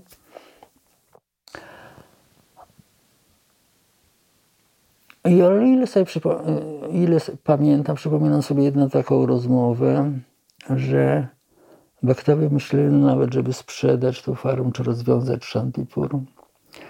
A wydaje się, że ja w tym okresie czasu byłem jedyną osobą, która widziała nadzieję w Shantipur do rozwoju i do kontynuowania tego wszystkiego, więc jak Suchotra Maharaj ze mną rozmawiał, no to wyraziłem swoją y, taką opinię na ten temat, prawda? No i raz y, zostałem wezwany do Warszawy, że Kirtiracz Prawo chce ze mną rozmawiać telefonicznie. Przyjechałem, no i pyta się, czy bym pojechał do Shantipur. A ja od razu go się spytałem, w jakim charakterze? On mówi, dobre pytanie. No i tak zostałem prezydentem. Więc y, to jest też również takie ciekawe, interesujące, że nigdy nie myślałem o tym, żeby być jakimś liderem, prawda? Ale zawsze ta propozycja była w stosunku do mnie że, że, że po prostu zostaje prezydentem, liderem. Pamiętam, przepraszam, tak wybiegnę trochę do, do przodu, bo pamiętam, jak prowadziłem ośrodek w Lublinie. Jeden taki profesor psychologii z Kulu chciał się ze mną spotkać, bo wtedy tam w Lublinie mocno działał ruch antykultowy. I on się do mnie spytał, jakie pan ma kwalifikacje, żeby być liderem? Tutaj kierować. A mówi, wie pan co, nigdy się nad tym nie zastanawiałem. Nigdy nie chciałem być liderem. Zawsze baktowie do mnie przychodzą i proszą mnie, żebym został liderem. Oczywiście później było jeszcze jedno pytanie, ciekawe z jego strony i wydaje się, że padła z moich ust ciekawa odpowiedź, dlatego że on zamilkł, prawda? Ale może jeśli sobie przypomnisz i zadasz mi to pytanie, to, to później odpowiem na to pytanie, jak dojdziemy może do Lublina i do ruchu antykultowego. No więc zadajesz pytanie, jak to się stało tak. i w którym momencie zostałem y, w Shantipur. Podejrzewam, że już wtedy Kulapawany nie było w Polsce, była inna struktura, był Kirtiracz Prabu, Suchatar Maharaj przyjeżdżał.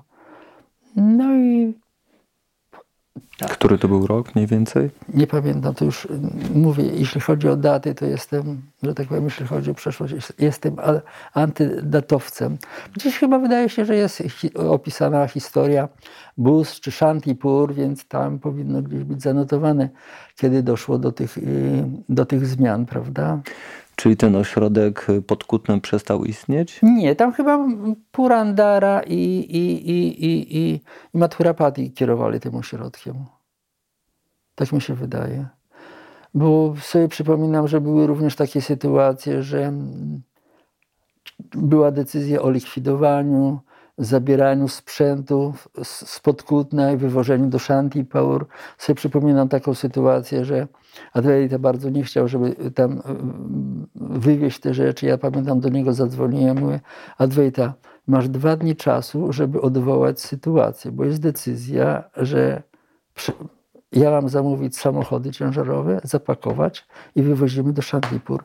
Jeśli tego nie załatwisz z Kirti Rajem Prabhu i tak dalej, to samochody y, przyjadą i ja wykonam polecenie, żeby to zabrać. I on jakoś nie załatwił, prawda? Na samym końcu, o ile sobie przypominam, y, gdy już, że tak powiem, była mm, decyzja o po prostu likwidację, y, ale to już po remoncie, prawda, gdyby tam były olbrzymie pieniądze, też była decyzja, wtedy chyba Kirti Raja jakoś przekonał, że będzie prowadził ten ośrodek, ale jakoś ten ośrodek dalej nie, nie funkcjonował już. Więc tam były takie jakby, jeśli chodzi o ten ośrodek e, w Nowych Ostrowach, jakieś też miał swoje wzloty i upadki, prawda? Mhm.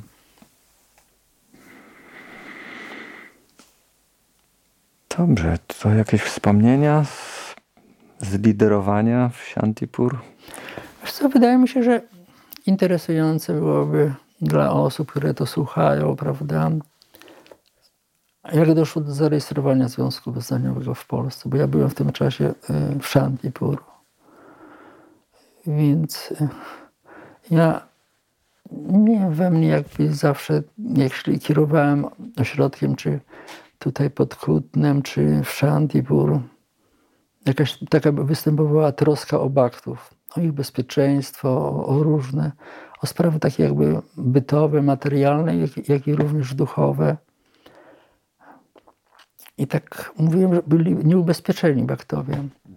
I wiem, że baktowie w Warszawie robili starania, żeby być zarejestrować ale jakoś nie można było zarejestrować. Więc ja wpadłem na taki pomysł, wpadłem. Chodziłem po tych górach tam w Shantipur i myśl się pojawiała, prawda, jakaś natrętna, żeby pojechać do Warszawy, do Urzędu do Spraw Wyznań i postarać się, żeby dali warunkowe ubezpieczenie do czasu zarejestrowania nas jako związek wyznaniowy. Tak, taka koncepcja w moim umyśle się pojawiła, prawda? No ale wiedziałem, że jeśli powiem o tym baktom w Warszawie, że ja tam chcę pójść, to powiedzą, Aramina, weź sobie daj spokój, prawda? Więc wiedziałem, że nie mogę, nie ma szans, jak z nimi porozmawiam, że, że, że, że, że, że mi pozwolą tam pójść. No ale to była w mojej głowie taka natarczywa myśl, tak jak wtedy, co wchodziłem tam do kościoła, prawda? I, i coś mi kręciło w tym umyśle, prawda? Więc zrobiłem sobie wszelkiego rodzaju takie w umyśle symulacje na pytania i odpowiedzi, jakie mogą mnie tam spotkać w Urzędzie do Spraw Wyznań, prawda? Że mogą mnie pytać o rejestrację. Jeśli rejestracja, to Adwaita jest. Ja, ja nie mam odpowiedzialności, z nim rozmawiajcie, prawda? Więc jak już tak byłem mentalnie przygotowany, emocjonalnie, spokojny, jednego dnia wsiadłem w pociąg, przyjechałem do Warszawy, nie mówiąc baktom, poszedłem do Urzędu do Spraw Wyznań. No, tam mnie przyjęli, od razu mnie skierowano do nie będę wymieniał nazwiska, mm. do ważnej osoby, że to jakby wiceszefa tego całego. No i przedstawiłem swoje jakby mm, wizję ubezpieczenia baktu.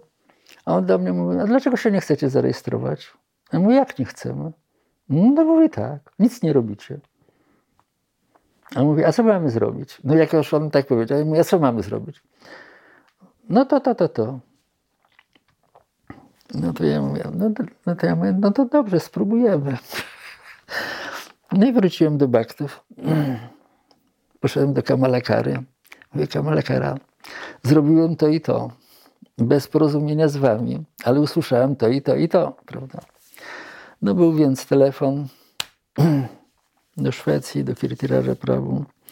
Więc powstała taka grupa no automatycznie ja, Kamala Kara, Purandara i Mathurapati, która ma odpowiedzieć na, nie pamiętam, być może pięć pytań, które padły z Urzędu do Spraw Wyznań, żebyśmy przed przesądowania nas, prawda? No więc my po konsultacji tam z Kirtirajem odpowiedzieliśmy, bo były z różnej tematyki pytania. Nie mogę wszystkiego powiedzieć. Proszę zrozumieć. No po jakimś, po niedługim czasie, po kilku miesiącach zostaliśmy e, zarejestrowani. Była taka humorystyczna sytuacja, jak przyjechałem do Warszawy. Z Kamala Karą poszliśmy przyjąć tak jakby decyzję, że jesteśmy zarejestrowani i nie wiedzieliśmy, jak się zachować w ogóle w tej sytuacji. Ubraliśmy się tak, na ile to było możliwe, elegancko, prawda? Kupiliśmy tak duży wieniec kwiatów i wchodzimy do tego urzędu do spraw. Spotykałem się z tym prawnikiem, on mówi, na wesele przyszliście? Bo z kwiatami. No, po prostu nie wiedzieliśmy, jak się zachować w tej sytuacji, prawda? Kamala Kara wpadł na ten pomysł z kwiatami. Ja nie, ja nie wpadłem, więc tak rzucam na niego. No ale tak. No ale jesteśmy zarejestrowani. Który to był rok?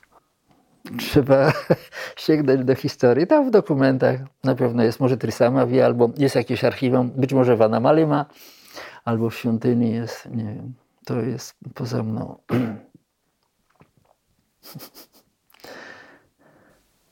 Ciekawe. Dobrze, to Lublin, czy jeszcze coś po drodze było? Chyba Kraków być może był. Kraków był chyba. W Krakowie prowadziłem ośrodek. W tym czasie, gdy był koncert Gourangi Bhajan Czyli to już pamiętam. To 91 i 92. Być może. Wtedy, Wtedy były... że tak powiem, prowadziłem ten ośrodek y, razem z, z Devadravandią Prawu do czasu przyjazdu Trivikrama Maharaja. A Trivikrama Maharaj jakoś przyjechał do Polski. Ja go zaprosiłem do, do Krakowa. Jak on objeżdżał Polskę, no wybrał y, Kraków, prawda, na swoją siedzibę, więc ja stamtąd wtedy wyjechałem. Tak Kirtiracz mnie wziął na boki mówi, co robi? No. A ja mówię, wiesz co, już tyle razy zmieniałem miejsce swojego pobytu, raz więcej, raz mniej. Trudno. A chociaż bardzo tam dobrze się czułem, jest to jedno z miast w, w Polsce, wydaje mi się, że w którym się najlepiej czuję, prawda? Nie wiem dlaczego. Może tak energetyka. Wspaniałe były harinamy na, na rynku z tego miasta, prawda? Robiliśmy programy, na które przychodziło już pod koniec po 150 osób, na programy otwarte, prawda? Też na rynku Starego Miasta organizowaliśmy ten koncert wtedy z telewizją. Ojejku, takie były aranżacje, rozumiesz? Byliśmy szczerymi osobami, prawda? I tyle, tyle tam zrobiliśmy. Pamiętam w nocy nawet jeszcze po prostu przysłanialiśmy, że tak powiem, okna w tych zdewadowanych, przywoziliśmy jakieś z poligonu wojskowego, jakieś opony, żeby plandeki przykryć, bo tam multi, multi show był, prawda? Więc musiało być ciemno na sali, a to był okres lata, e, te, gdyby było jeszcze ciemno, więc z poligonu opony musieliśmy ciężkie przywieźć, żeby plandeki przy, przyłożyć, które zakrywały okna, prawda? Ale telewizja przecież wtedy byliśmy już nie pamiętam, jak to się stało. Trafiliśmy, y, z nami był wywiad przed y, koncertem ileś tygodni wcześniej, prawda, w, y, w nocnym radiu krakowskim. Jakaś dziennikarka z telewizji słyszała i od razu zadzwoniła do radia, prawda? My odpowiedzieliśmy następnego dnia, już chyba byliśmy z nią umówieni. Później zrobiła jeden film na, na koncert, przyszła później, zorganizowała później, jeszcze później, później, później, a to może trafimy że trafimy, bo ona taki y, zaprosiła Baktów do, do studia. Jak ja już, Trivikram Maharaj był wtedy, ale go nie było, prawda? Mm, I ten program zdobył pierwsze miejsce wśród takich, jak to się nazywa, każdy ośrodek telewizji w Polsce organizował jakiś program i zgłaszał do konkursu na arenie ogólnopolskiej. Później był wybierany, który jest program najlepszy. Ten program y, pani Kotula chyba, jeśli sobie przypominam, redaktorka, która zrobiła z baktami, był wybrany, że jest najlepszy. I później co roku, raz w roku był na, na antenie ogólnopolskiej prezentowany, prawda? Więc takie jakby małe sukcesy baktów, prawda? Ja sobie przypominam, że wtedy pamiętam, prosiłem y, Kasimisze Prabhu, on był z Maharadżem, żeby im pomógł w zorganizowaniu tego spotkania, przygotował pewne rzeczy. No ale wyjechał do Indii, wyleciał. Co? Ja przyjeżdżam do świątyni, do Krakowa, wszystko w rozsypce jest. Ojejku. I mówię, co tutaj zrobić? A wieczorem idziemy do studia i po prostu ma być nagranie. I pamiętam, skończył się program poranny po wykładzie. I mówię, baktowie, poczekajcie chwilę, coś chcę wam powiedzieć. Wiecie co, mówię, zgódźcie się, robię zamach stanu. że jestem prezydentem do zakończenia tego programu w telewizji. I na ile to jest możliwe, po prostu słuchajcie się mnie, żeby po prostu ten program się odbył. No i to jest właśnie ten program, który później się okazało, że jest, wygrał ten konkurs na antenie ogólnopolskiej, że jest wszystkim y, z tych ośrodków, że najbardziej się podobał, prawda? Więc to był, były, tak wiesz, mam w swoim życiu jeden zamach stanu, jednodniowy. A jak ten program wyglądał? To był na żywo program, y, był rejestrowany. Dodatkowo ja zawsze, bo odpowiadałem w tamtym czasie za mm, jak PR w Polsce,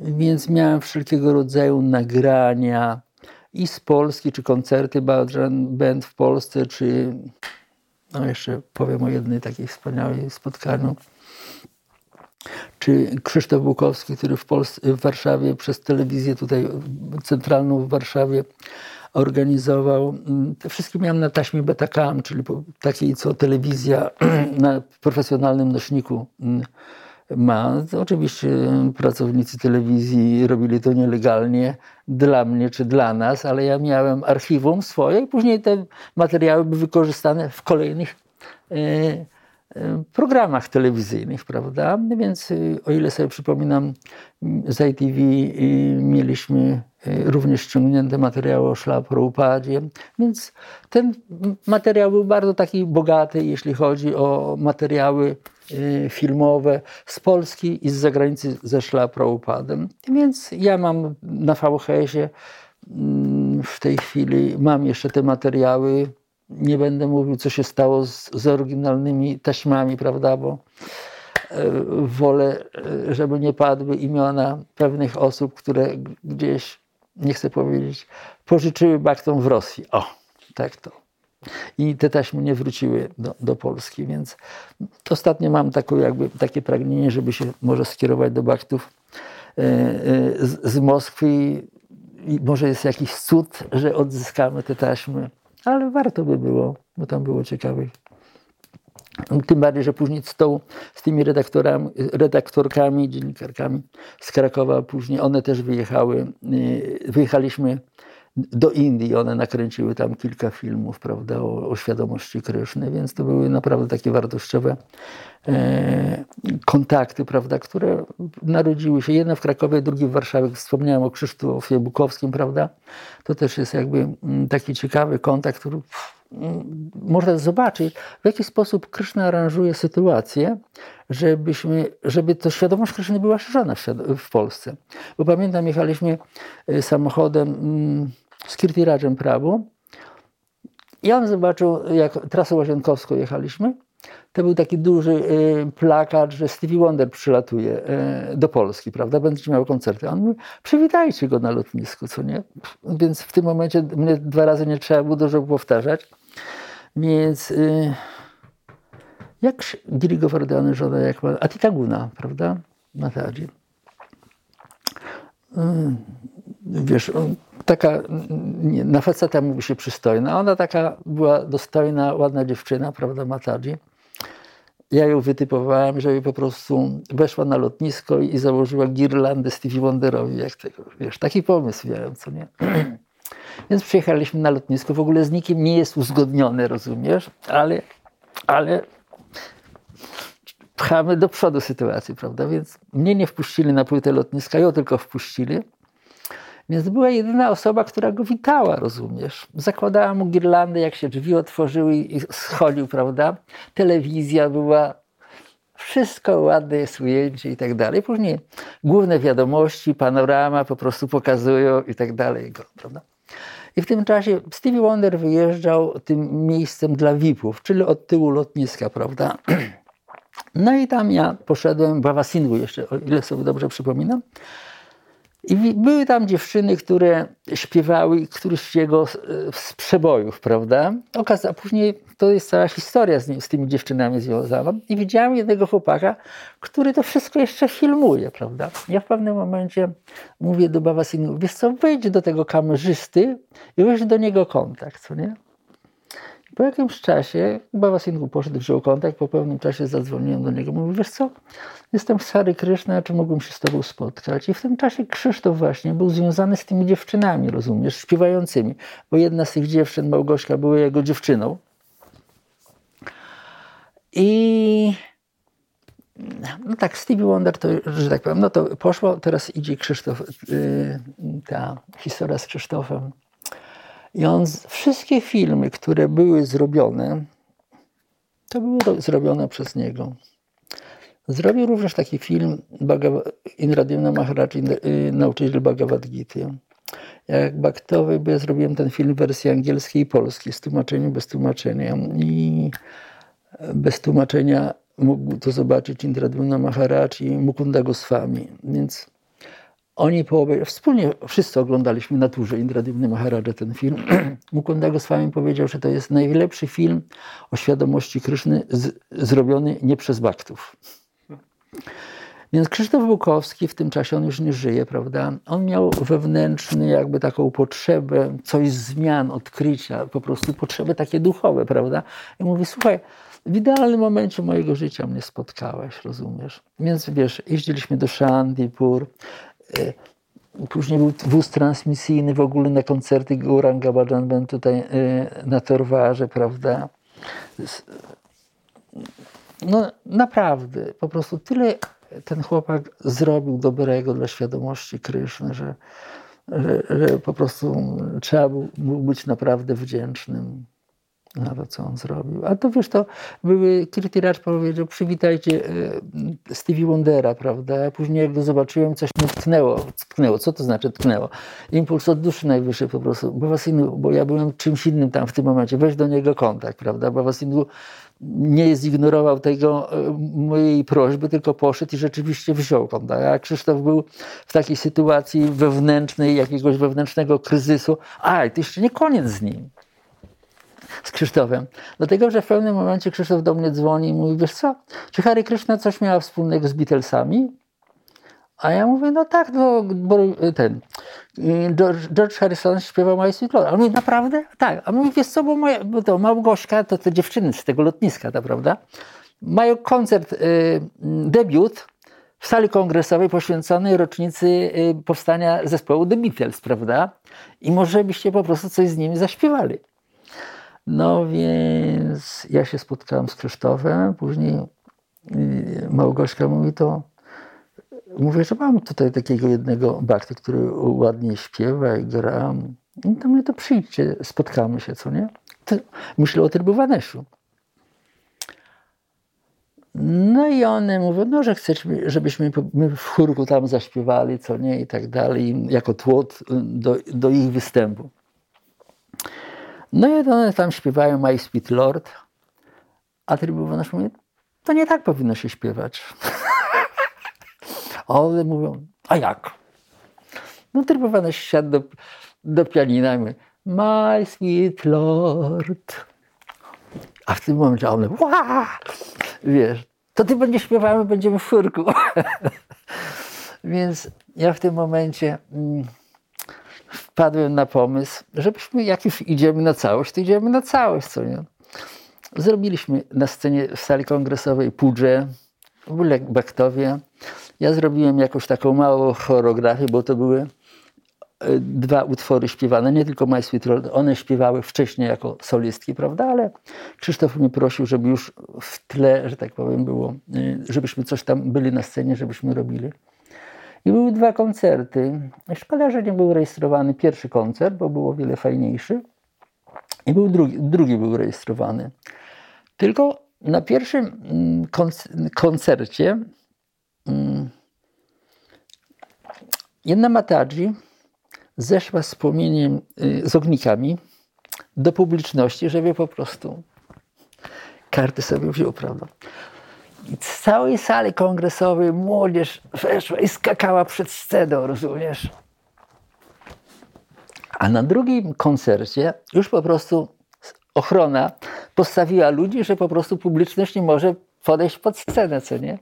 I pamiętam, że był ten, wodę też się ofiaruje w czasie płudy, prawda? Byłem taki zły i na tych security tą wodę lałem, żeby tylko po prostu girlandę rzuciłem i pamiętam dzień po tym koncercie zadzwoniłem do Małgorzki, prawda, do dziewczyny Krzysztofa, ona mówi, a czy się spotkałem z nim? Ona mówi, wiesz co, po tym koncercie wróciliśmy do, do, do Krzysztofa do mieszkania, razem spali, spałyśmy w jednym łóżku i do czwarty nad ranem nie moglibyśmy zasnąć, bo na, w naszych umysłach pulsowało tylko Hary Krishna, Hary Krishna, Krishna, Krishna, Hary, Hary. Bo było widać, w jaki sposób one śpiewają, jaki tańczą, rozumiesz? Taka naprawdę była dynamika na tej scenie, że no wiesz, no jak ci ludzie po prostu, setki ludzi zbiegło na dół pod scenę, rozumiesz, w sali kongresowej, żeby żeby tańczyć. Naprawdę to, to była dobra energia w tym czasie, wiesz. I to słuchaj, to, to jest właśnie ten Stevie Wonder, Krzysztof Bukowski, rozumiesz? I, i, i to są konsekwencje dalsze. Tak wiesz, ładnie tak widzieć w tej historii, jak, jak, jak to wszystko jest połączone, jak Kryszna to wszystko y, scala, prawda? Żeby ten ruch świadomości Kryszny, czy im święte imię było tu gloryfikowane w tej części Polski, w tej szerokości geograficznej. Nam się wydaje, że to, że to my robimy, a to wszystko nie, są nie. aranżacje. No to my tylko w tym uczestniczymy, albo i mamy świadomość, że albo w tym uczestniczymy, prawda? I bierzemy w, udział w czymś wspaniałym, no i czasami z powodu fałszywego ego ktoś może myśleć, że to ja zrobiłem, prawda? No to jest, marionetkami jesteśmy.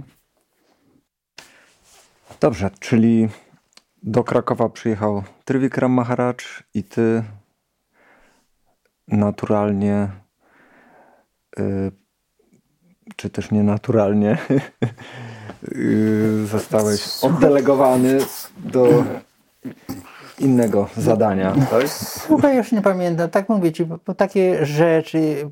Pamiętam tylko jedną rzecz, jak w pewnym momencie ja w Shantipur zrezygnowałem z bycia prezydentem. I w tym czasie Kirtiracz spytał się, czy mógłbym przyjechać do Warszawy, pomóc e, Tambaktom organizować spotkanie ze Szybiszupadem, bo miał przyjechać, miał być organizowany program otwarty. I to wtedy mnie wrzuciło, że tak powiem, w PR, w kontakty z mediami tutaj w Polsce, prawda? Więc to też można zobaczyć jakąś taką ciągłość w moim życiorysie. Tutaj że tak powiem, psychicznie, czy coś czujesz, że coś się skończyło, albo czujesz pewnego rodzaju presję i nie chcesz się na to zgodzić, prawda? Bo generalnie to, to w ten sposób wyglądało, że próbowano na mnie wymóc coś, co ja nie chciałem się y, na to zgodzić, prawda? Więc mówię, no lepiej zrezygnuję, po co mam się męczyć, prawda? No i była ta propozycja, żebym do Warszawy przyjechał, zająłem się PR-em i się okazało, że to był wielki jakby taki festiwal, prawda? O, no właśnie, teraz sobie przypomniałem jeszcze y, y, festiwal jeden w Świdniku z Indradiuną Maharadża, festiwal Indii, prawda? To jest pod Lublinem, więc też tam delikatnie maczałem w tym udział. To dobrze by było, żebyśmy też o tym wspomnieli. Więc ten wyjazd do Lublina, generalnie baktowie z Lublina mnie zaprosili, żebym tam prowadził ośrodek, prawda? I tak z perspektywy, y, jak patrzę, to być może, że to może jest y, w tym okresie czasu właśnie ruch antykultowy w Polsce bardzo mocno działał. I, i, i, i, i tam było szefostwo tego ruchu antykultowego w Lublinie nawet. Oni tam się zbierali u Franciszkanów, w klasztorze Franciszkanów, prawda? I pamiętam, tam był ojciec Andrzej, e, jakaś psycholog z Kulu i byli to całkiem rozsądne osoby, prawda? te dwie osoby, bo te świeckie osoby stojące w ruchu antykultowym to yy, raczej miały z sobą problemy. Ale sobie przypominam tamte sytuacje, jak spotykaliśmy się w, w klasztorze Franciszkanów i raz z nimi rozmawiam. Oni mówią, ale z panem to byłby dobry katolik. A my wiemy o tym, ale chcę wam, wam coś więcej powiedzieć. Mówię, wy nie rozumiecie Hary Krysznowców. Mówię tak, mówię, mówię całkiem wspaniale, że jesteśmy tutaj w, w klasztorze, e, którego patronem jest święty Franciszek, prawda? Bo on też nie był rozumiany. Uważali go, że on jest odpał straszny, prawda? I wy patrzycie również na Hary Krysznowców, a biegają po ulicy, tańczą w białych czy pomarańczowych strojach, tu mają sikhi, im powiewają i tak dalej. Ale wy nie rozumiecie stanu ich ducha. Tak jak święty Franciszek za życia nie był rozumiany przez większość, prawda? Dopiero z czasem, z czasem wy zaczęliście y, go rozumieć. Tak samo dopiero po jakieś któreś pokolenie, albo po, po, y, wasz, jak już będziecie starzy, to może y, zrozumiecie, czym, jest, czym są Hary Krysznowcy, prawda? No więc oni mieli ciężki zgryz ze mną, prawda? Ale mnie doceniali i lubili Hare Krishna, bo jak jakieś tam wywiady się ze mną ukazały w lokalnej prasie, bo też poznałem tam jakąś jedną dziennikarkę, to ten ojciec Andrzej mówi, a wie, panie Andrzeju, tutaj rozmawialiśmy z braćmi i, i po pana wykładzie, więc takie były przyjemne generalnie spotkania z nimi, prawda? Spotkałem się kiedyś z tą szefową ruchu antykoltowego w Lublinie i zadałem jej pytanie, mówię, co pani takiego przykrego w pani życiu się wydarzyło, że pani jest taka nastawiona do tych. Ona mi nie odpowiedziała. oczywiście ona wybuchła, mówię, to w pana życiu coś się stało złego i tak dalej. Ale ta dziennikarka, którą znałem, prawda, ona mi powiedziała, że jej syn trafił do misji Chaitani. Więc już wiedziałem o co chodzi. A mówię do tej dziennikarki, mówi, wiesz co, w pewnym momencie ja to chciałem kobietę przytolić, bo jej, jej tego brakowało po prostu. A on mnie to dlaczego nie zrobiłeś? A ja mówię, nie powiedziałem do niej Matadzi, prawda? Mówię, ona by mnie posądziła o napastowanie. A ona mówi, a ona mówi ta dziennikarka, no masz rację. Więc po prostu, ale wtedy również ci, y, ta psycholog z Kulu, kobieta i, i ten ojciec poprosili mnie, żebym się spotkał z tym profesorem psychologii z Kulu u niego w domu, prawda? I po prostu spytał, zadał mi jedno, jedno takich, wiele pytań, kilka godzin rozmawialiśmy. Dlaczego, jakie mam kwalifikacje, żebym był liderem? Ale mówię, co by się stało, gdyby wszyscy na świecie byli Hare Krishnowcami? A ja tak siedzę i mówię, wie pan co, nie byłoby domów starców. jakby, tak, jakby ktoś tak klasnął, rozumiesz? Zamilkł. W ogóle nie mógł, wytrąciłem mu wszystkie argumenty z, z rąk. Ja byłem tam zaskoczony tą swoją odpowiedzią, rozumiesz? Mówię, domów starców by nie było. Bo ja mam takie przekonanie, nie chciałbym, żeby moja mama poszła do domu starców. Ma 90 parę lat, prawda, w tej chwili. Czasami tam przybąkuje. Kiedyś wcześniej myślała o tym, nawet odwiedzała, ale ja powiedziałam, mamy na pewno do domu serca nie pójdziesz, bo cię nie puszczę, bo będę się z tobą opiekował, prawda? Więc w rozmowie z, ty, z tym, z tym profesorem Kulu, psychologiem, po prostu coś takiego wyartykułowałem, prawda? Sam byłem zaskoczony, że usłyszałem to od siebie, prawda? Ale skończyła się rozmowa. Skończyła się rozmowa. Jakiekolwiek argumenty złe i upadły, rozumiesz? były nieobecne. Takie wiesz, jedno słowo, jedno zdanie, prawda? I, i po prostu zmienia z, zupełnie sytuację. Mogę powiedzieć, że wiesz, jeszcze taką ciekawą rzecz. Spotkałem się raz, był taki szef z ramienia Kościoła katolickiego, który odpowiadał za radio i telewizję. On mieszkał w kościele tam na Rakowieckiej. Ja czasami się spotykaliśmy. Ja czasami mu się żaliłem, że po prostu ludzie z kościoła katolickiego tak wobec nas postępują. tak, ale tak mu się żalę. A on mówi raz, ciekawe to. Autentyczni jesteście? A ja mówię tak. On mówi, no to co się martwisz? Rozumiesz? To co się martwisz? I w tym momencie taki spokój zapanował. Puściło wszystko, rozumiesz? I wiesz, usłyszałem to od księdza. Bo to był ksiądz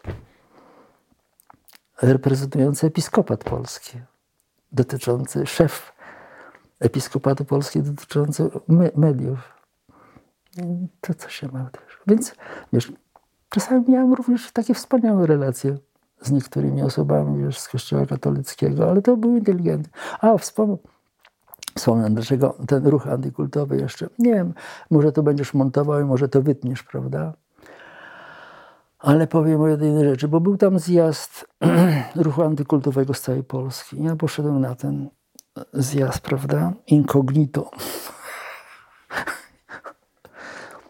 Siedzę po półgodzinny, może pół godziny, nie wiem, nie wytrzymałem. Mówię, mówię kupa wariatów, kwalifikujących się tylko do szpitala psychiatrycznego. I wyszedłem stamtąd. I więcej już powiedziałem, że nigdy więcej nie będę z nimi rozmawiał. Bo wiesz, akurat trafiłem, wiesz, na tego psychologa, prawda, czy na tego ojca Andrzeja, tą kobietę psycholog z Hulu, prawda, gdzie rozmawialiśmy i było jakieś porozumienie i to były osoby wrażliwe, a nie gdzieś, że tak powiem, osoby z problemami psychicznymi.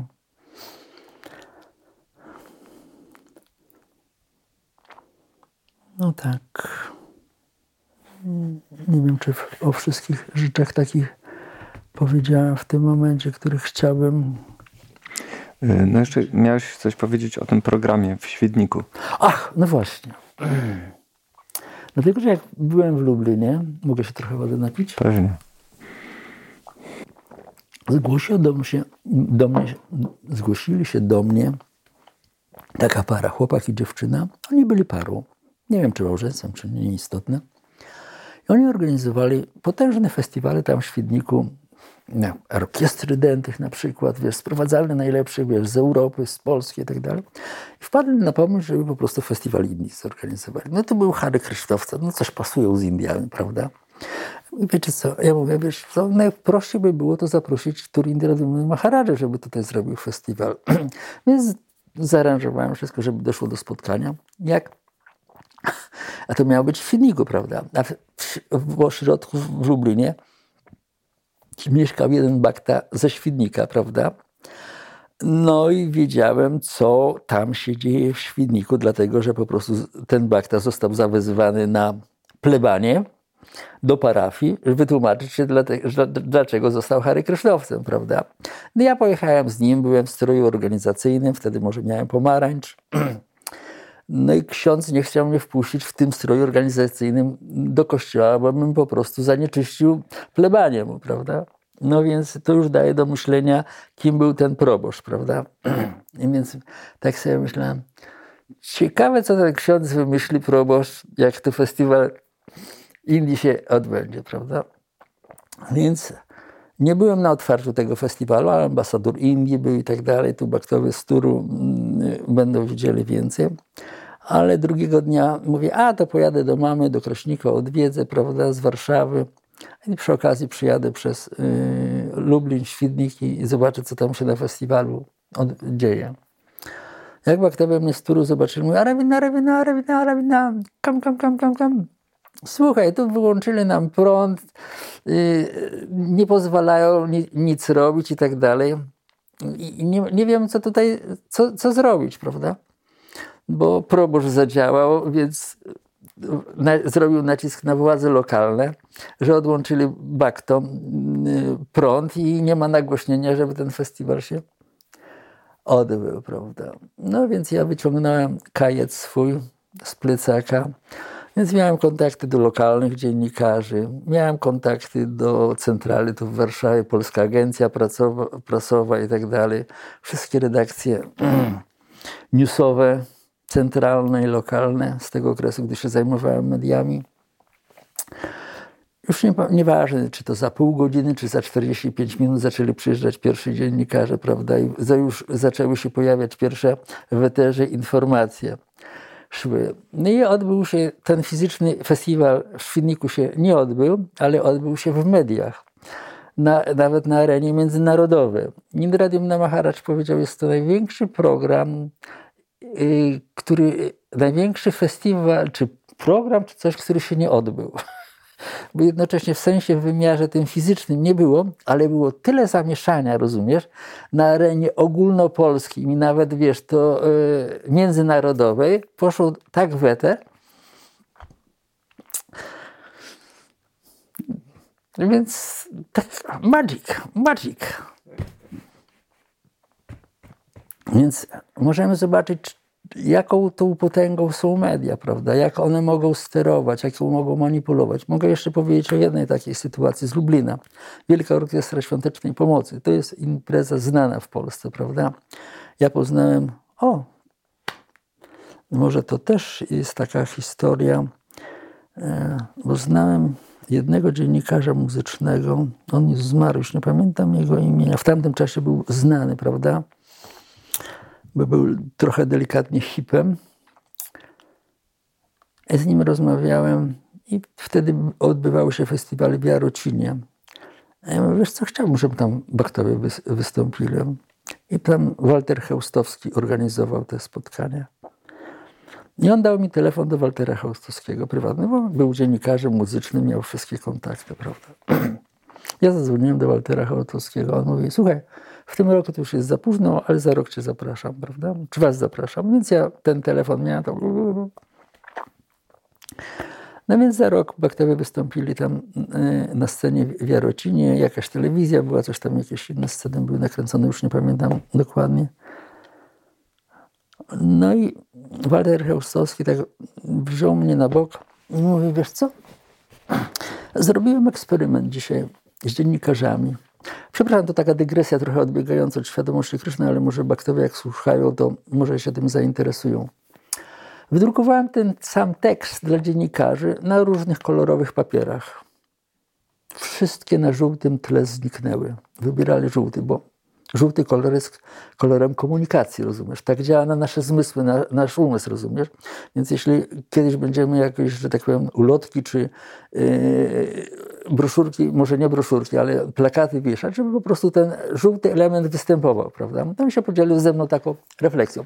I stąd jak poznałem Waltera Hołstowskiego, to później, gdy oni zaczęli organizować yy, yy, no, Wielka Orkiestra Świątecznej u Pomocy, prawda? Generalnie mózgiem był i wizję dawał Walter Chełstowski.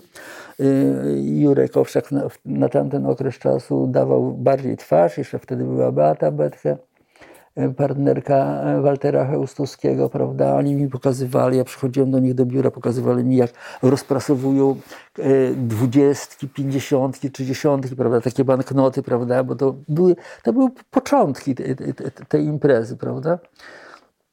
Więc później, że tak powiem, Baktowi z Turu Indradyumny Maharadży, wiesz, poprosili mnie o, o, o, kontakt, wiesz, chcieli się z Jurkiem spotkać i tak dalej, więc nie wiem, czy tylko przeze mnie, czy jeszcze jakimiś dro, drogami, w każdym razie do, doszło do spotkania Indradyumny Maharadża i Jurka Owsiaka i to było jakby owocne, mm, że tak powiem, w, w konsekwencjach y, y, ten mm, współpraca.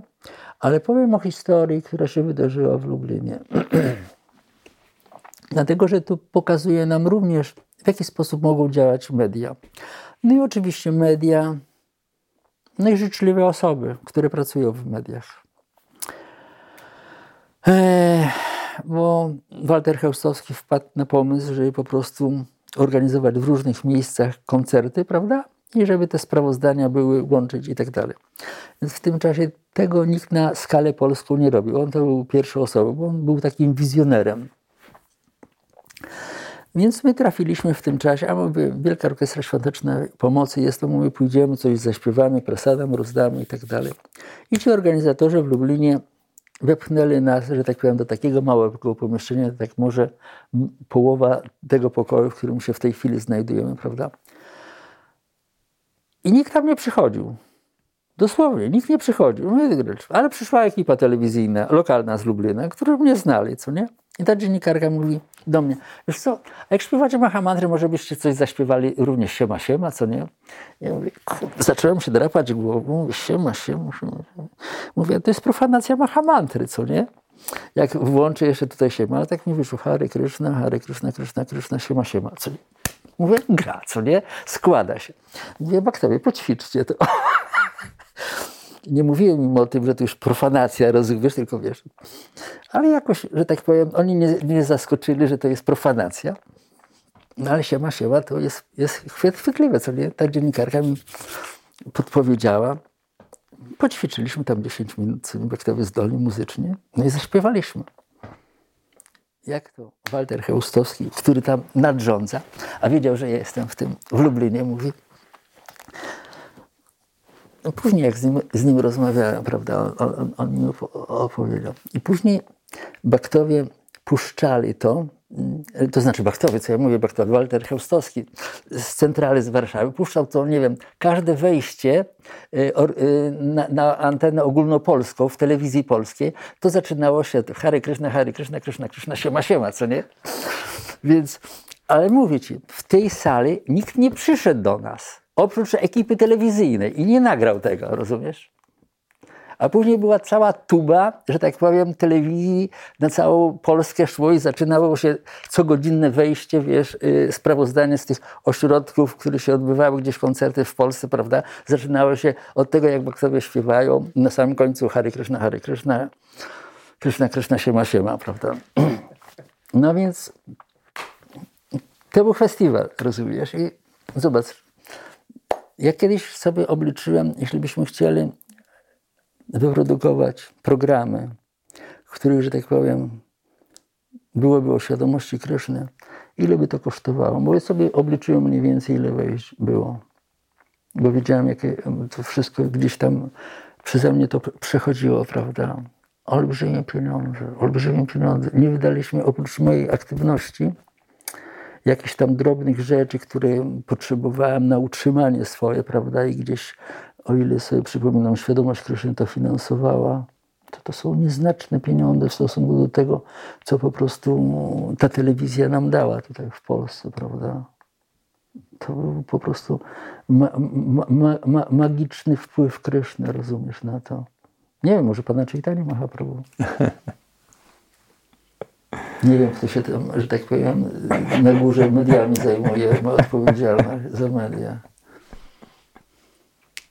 Na pewno jest taki departament. No, tak, no tutaj jak w tej książce Szlaprupad, przyjaciel wszystkich jest wspomniane o tym z, z, ze świątyni pana Adwejty, prawda, gdy tam Szlaprupad przyjeżdżał, bo tam w domu Adwejty Aczari pan Chaitanya, pan Nityananda Adwejta się spotykali i robili strategię, że tak powiem, ruchu Sankirtana, jak tam nauczać w Indiach, wiesz to być może, że, że któryś z nich, a dajmy na to, z ich departamentu, wiesz, jest odpowiedzialny za media.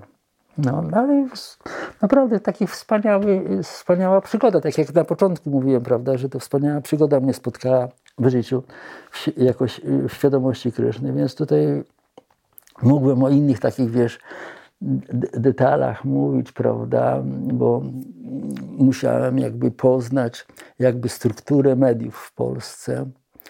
E, później musiałem mieć, robiłem pewną taką strategię, żeby nie przeciążyć jednej redakcji, e, więc widziałem, już później widziałem, jaka jest e, oglądalność tego programu, lokalnych programów, czasami 100 tysięcy, 300, 700, kilka milionów, prawda, Teleekspres, Panorama, wiadomości główne, prawda, później te lokalne. Więc miałem wypisane wszystkie redakcje. No i mówię, dzisiaj ta redakcja, później ta redakcja. Ta. I tak wiesz, 700 tysięcy, 300 tysięcy, 2 miliony, prawda, no tu 100 tysięcy, 300 tysięcy, 200 tysięcy. Więc yy, no tak to działało. Wiesz, pamiętam, Michałem, raz nocnym pociągiem z Anutama Prawo, to jest bakta ze Stanów Zjednoczonych, który był odpowiedzialny tam za public relation i tam mieli straszne przechlapany, bo ruch antykultowy działa. I on tak mnie gloryfikował. A ja mówię, prawo, ty jesteś lepszy ode mnie. Bo rzeczywiście był lepszy. Ja to jestem taki, wiesz, yy, jakby to się nazywa, naturszczyk, o, naturszczyk, bez kwalifikacji osoba, prawda? Ale mówię, Krishna tutaj zupełnie inaczej aranżuje sytuację. Tu nie ma wyjścia, tu musi tak to wyglądać, że tam ma być inna sytuacja. Akurat ciebie zastała tamta sytuacja, a mnie zastała tutaj sytuacja, że cokolwiek, mówię, ktokolwiek by tu był na moim miejscu, to by się działo to samo, prawda? Akurat trafiło na mnie. No bo tak to działa, ale w pewnym momencie to się skończyło, to znaczy to się skończyło. Ja w pewnym momencie też miałem pewnego rodzaju refleksję, prawda, że, że tak naprawdę w pewnym momencie jest to show, dlatego że ruch świadomości Kryszny w, w Polsce nie ma co pokazać. I to wszystko to, co robi, jest pewnego rodzaju showem, prawda? Bo, bo za tym nie kryje się, że tak powiem, jakby w takim życiu praktycznym między wielbicielami taka prawdziwa, zorganizowana społeczność. Patrząc na przykład również na, na, na, na, na, na wszystkie zarejestrowane na filmach Agnichotry z zaślubin, prawda? Baktowie oglądają, ale tak, to małżeństwo już nie istnieje, to małżeństwo się rozpadło, dawno, to już dawno, dawno, prawda? I ja mówię, co to jest do pokazywania? A dziennikarze naprawdę byli zainteresowani. Pamiętam, jedna dziennikarka, nie będę wymieniał jej imienia z Teleekspresu, ona widziała potrzebę zmiany edukacji i wierzyła w to, że świadomość Kryszny mogłaby coś cennego wnieść w to, edukację dzieci. Ale my nie mamy nic do pokazania do dzisiejszego dnia. A to ile lat temu było, prawda? Już wtedy po prostu ktoś chciał coś na, y, zrobić. Tak, jeszcze dużo przed nami. na pewno. Marzy mi się społeczność Bakta, Baktów. Marzy mi się. Nie wiem, jest, jest taka potrzeba, prawda? Czasami się zastanawiam, czy to jest dream mojego umysłu uwarunkowanego, czy to jest po prostu inspiracja od duszy najwyższej, prawda? Ale żeby ona powstała zupełnie na, na, innych podstawach niż, niż to, co do tej pory tutaj się e, e, było organizowane w Polsce. No moim zdaniem to powinno być oddolne, nie odgórne. Ale zupełnie innym kluczem, wtedy... żeby dobierać ludzi. Wiesz, nie chcę w tej chwili mówić jakby, wiesz, publicznie.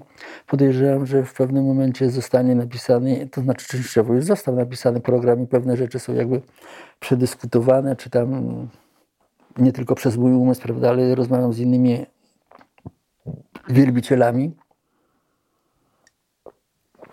Ale żeby miały jakby taką e, cechę trwałości, stałości, żeby innym kluczem dobierać baktów, którzy tam na stałe zamieszkają, prawda? No oczywiście na okres tymczasowy w zasadzie każdy może przyjechać, prawda? Ale to osoby, które mm, tam zostaną, żeby zupełnie inny klucz y, y, podejmowania decyzji przyjąć, prawda? Rozmawiałem z Baką, który kiedyś chciał wstąpić do zakonu. I on nam opowiadał, jakie on testy przechodził. Bo oni nie chcą mieć kłopotów. Oni nie, idą na ilość, tylko na jakość, prawda? Więc czasami się zastanawiam odnośnie testów tutaj, ewentualnie astrologii. Tak jak małżeństwa są kojarzone przez astrologów, to jest dlaczego się nie kojarzyć przez astrologię również społeczność, czy te osoby pasują z sobą, czy nie. Zatem zadałem pytanie niektórym astrologom, czy widać w horoskopie, czy ktoś ma tendencję do dawania, czy do brania. A jeden astrolog mi mówi, od razu widać że kto jest chciwy, prawda? A kto ma tendencję do dawania. Więc chciałbym, że tak powiem, żeby tym jednym z kluczy było to, że na pewno osoby nie mają tendencji do oszukiwania innych, w tym przypadku baktów. Jeżeli po prostu osoby, które chcą coś wnieść, więcej wnieść niż wziąć. A oczywiście jest pewnego rodzaju program jakby ochrony tych baktów, ale to już, tak powiem, jest zupełnie inny temat i, i to może na jakąś inną rozmowę, prawda, In, inne miejsce, czas i środowisko. Dziękuję Ci bardzo za rozmowę. Ja również dziękuję, że mogłem się podzielić tymi wspomnieniami. mam nadzieję, że będziemy kontynuować. No Zobaczymy, co się wydarzy. Jeszcze raz dziękuję. Hare Krishna. Hare Krishna.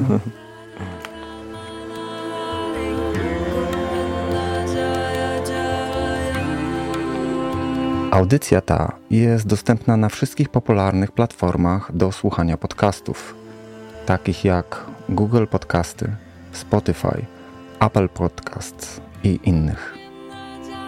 Odcinki podcastu umieszczone są także na kanale Akademii Wisznuizmu serwisu YouTube i na stronie Akademii Wisznuizmu aw.edu.pl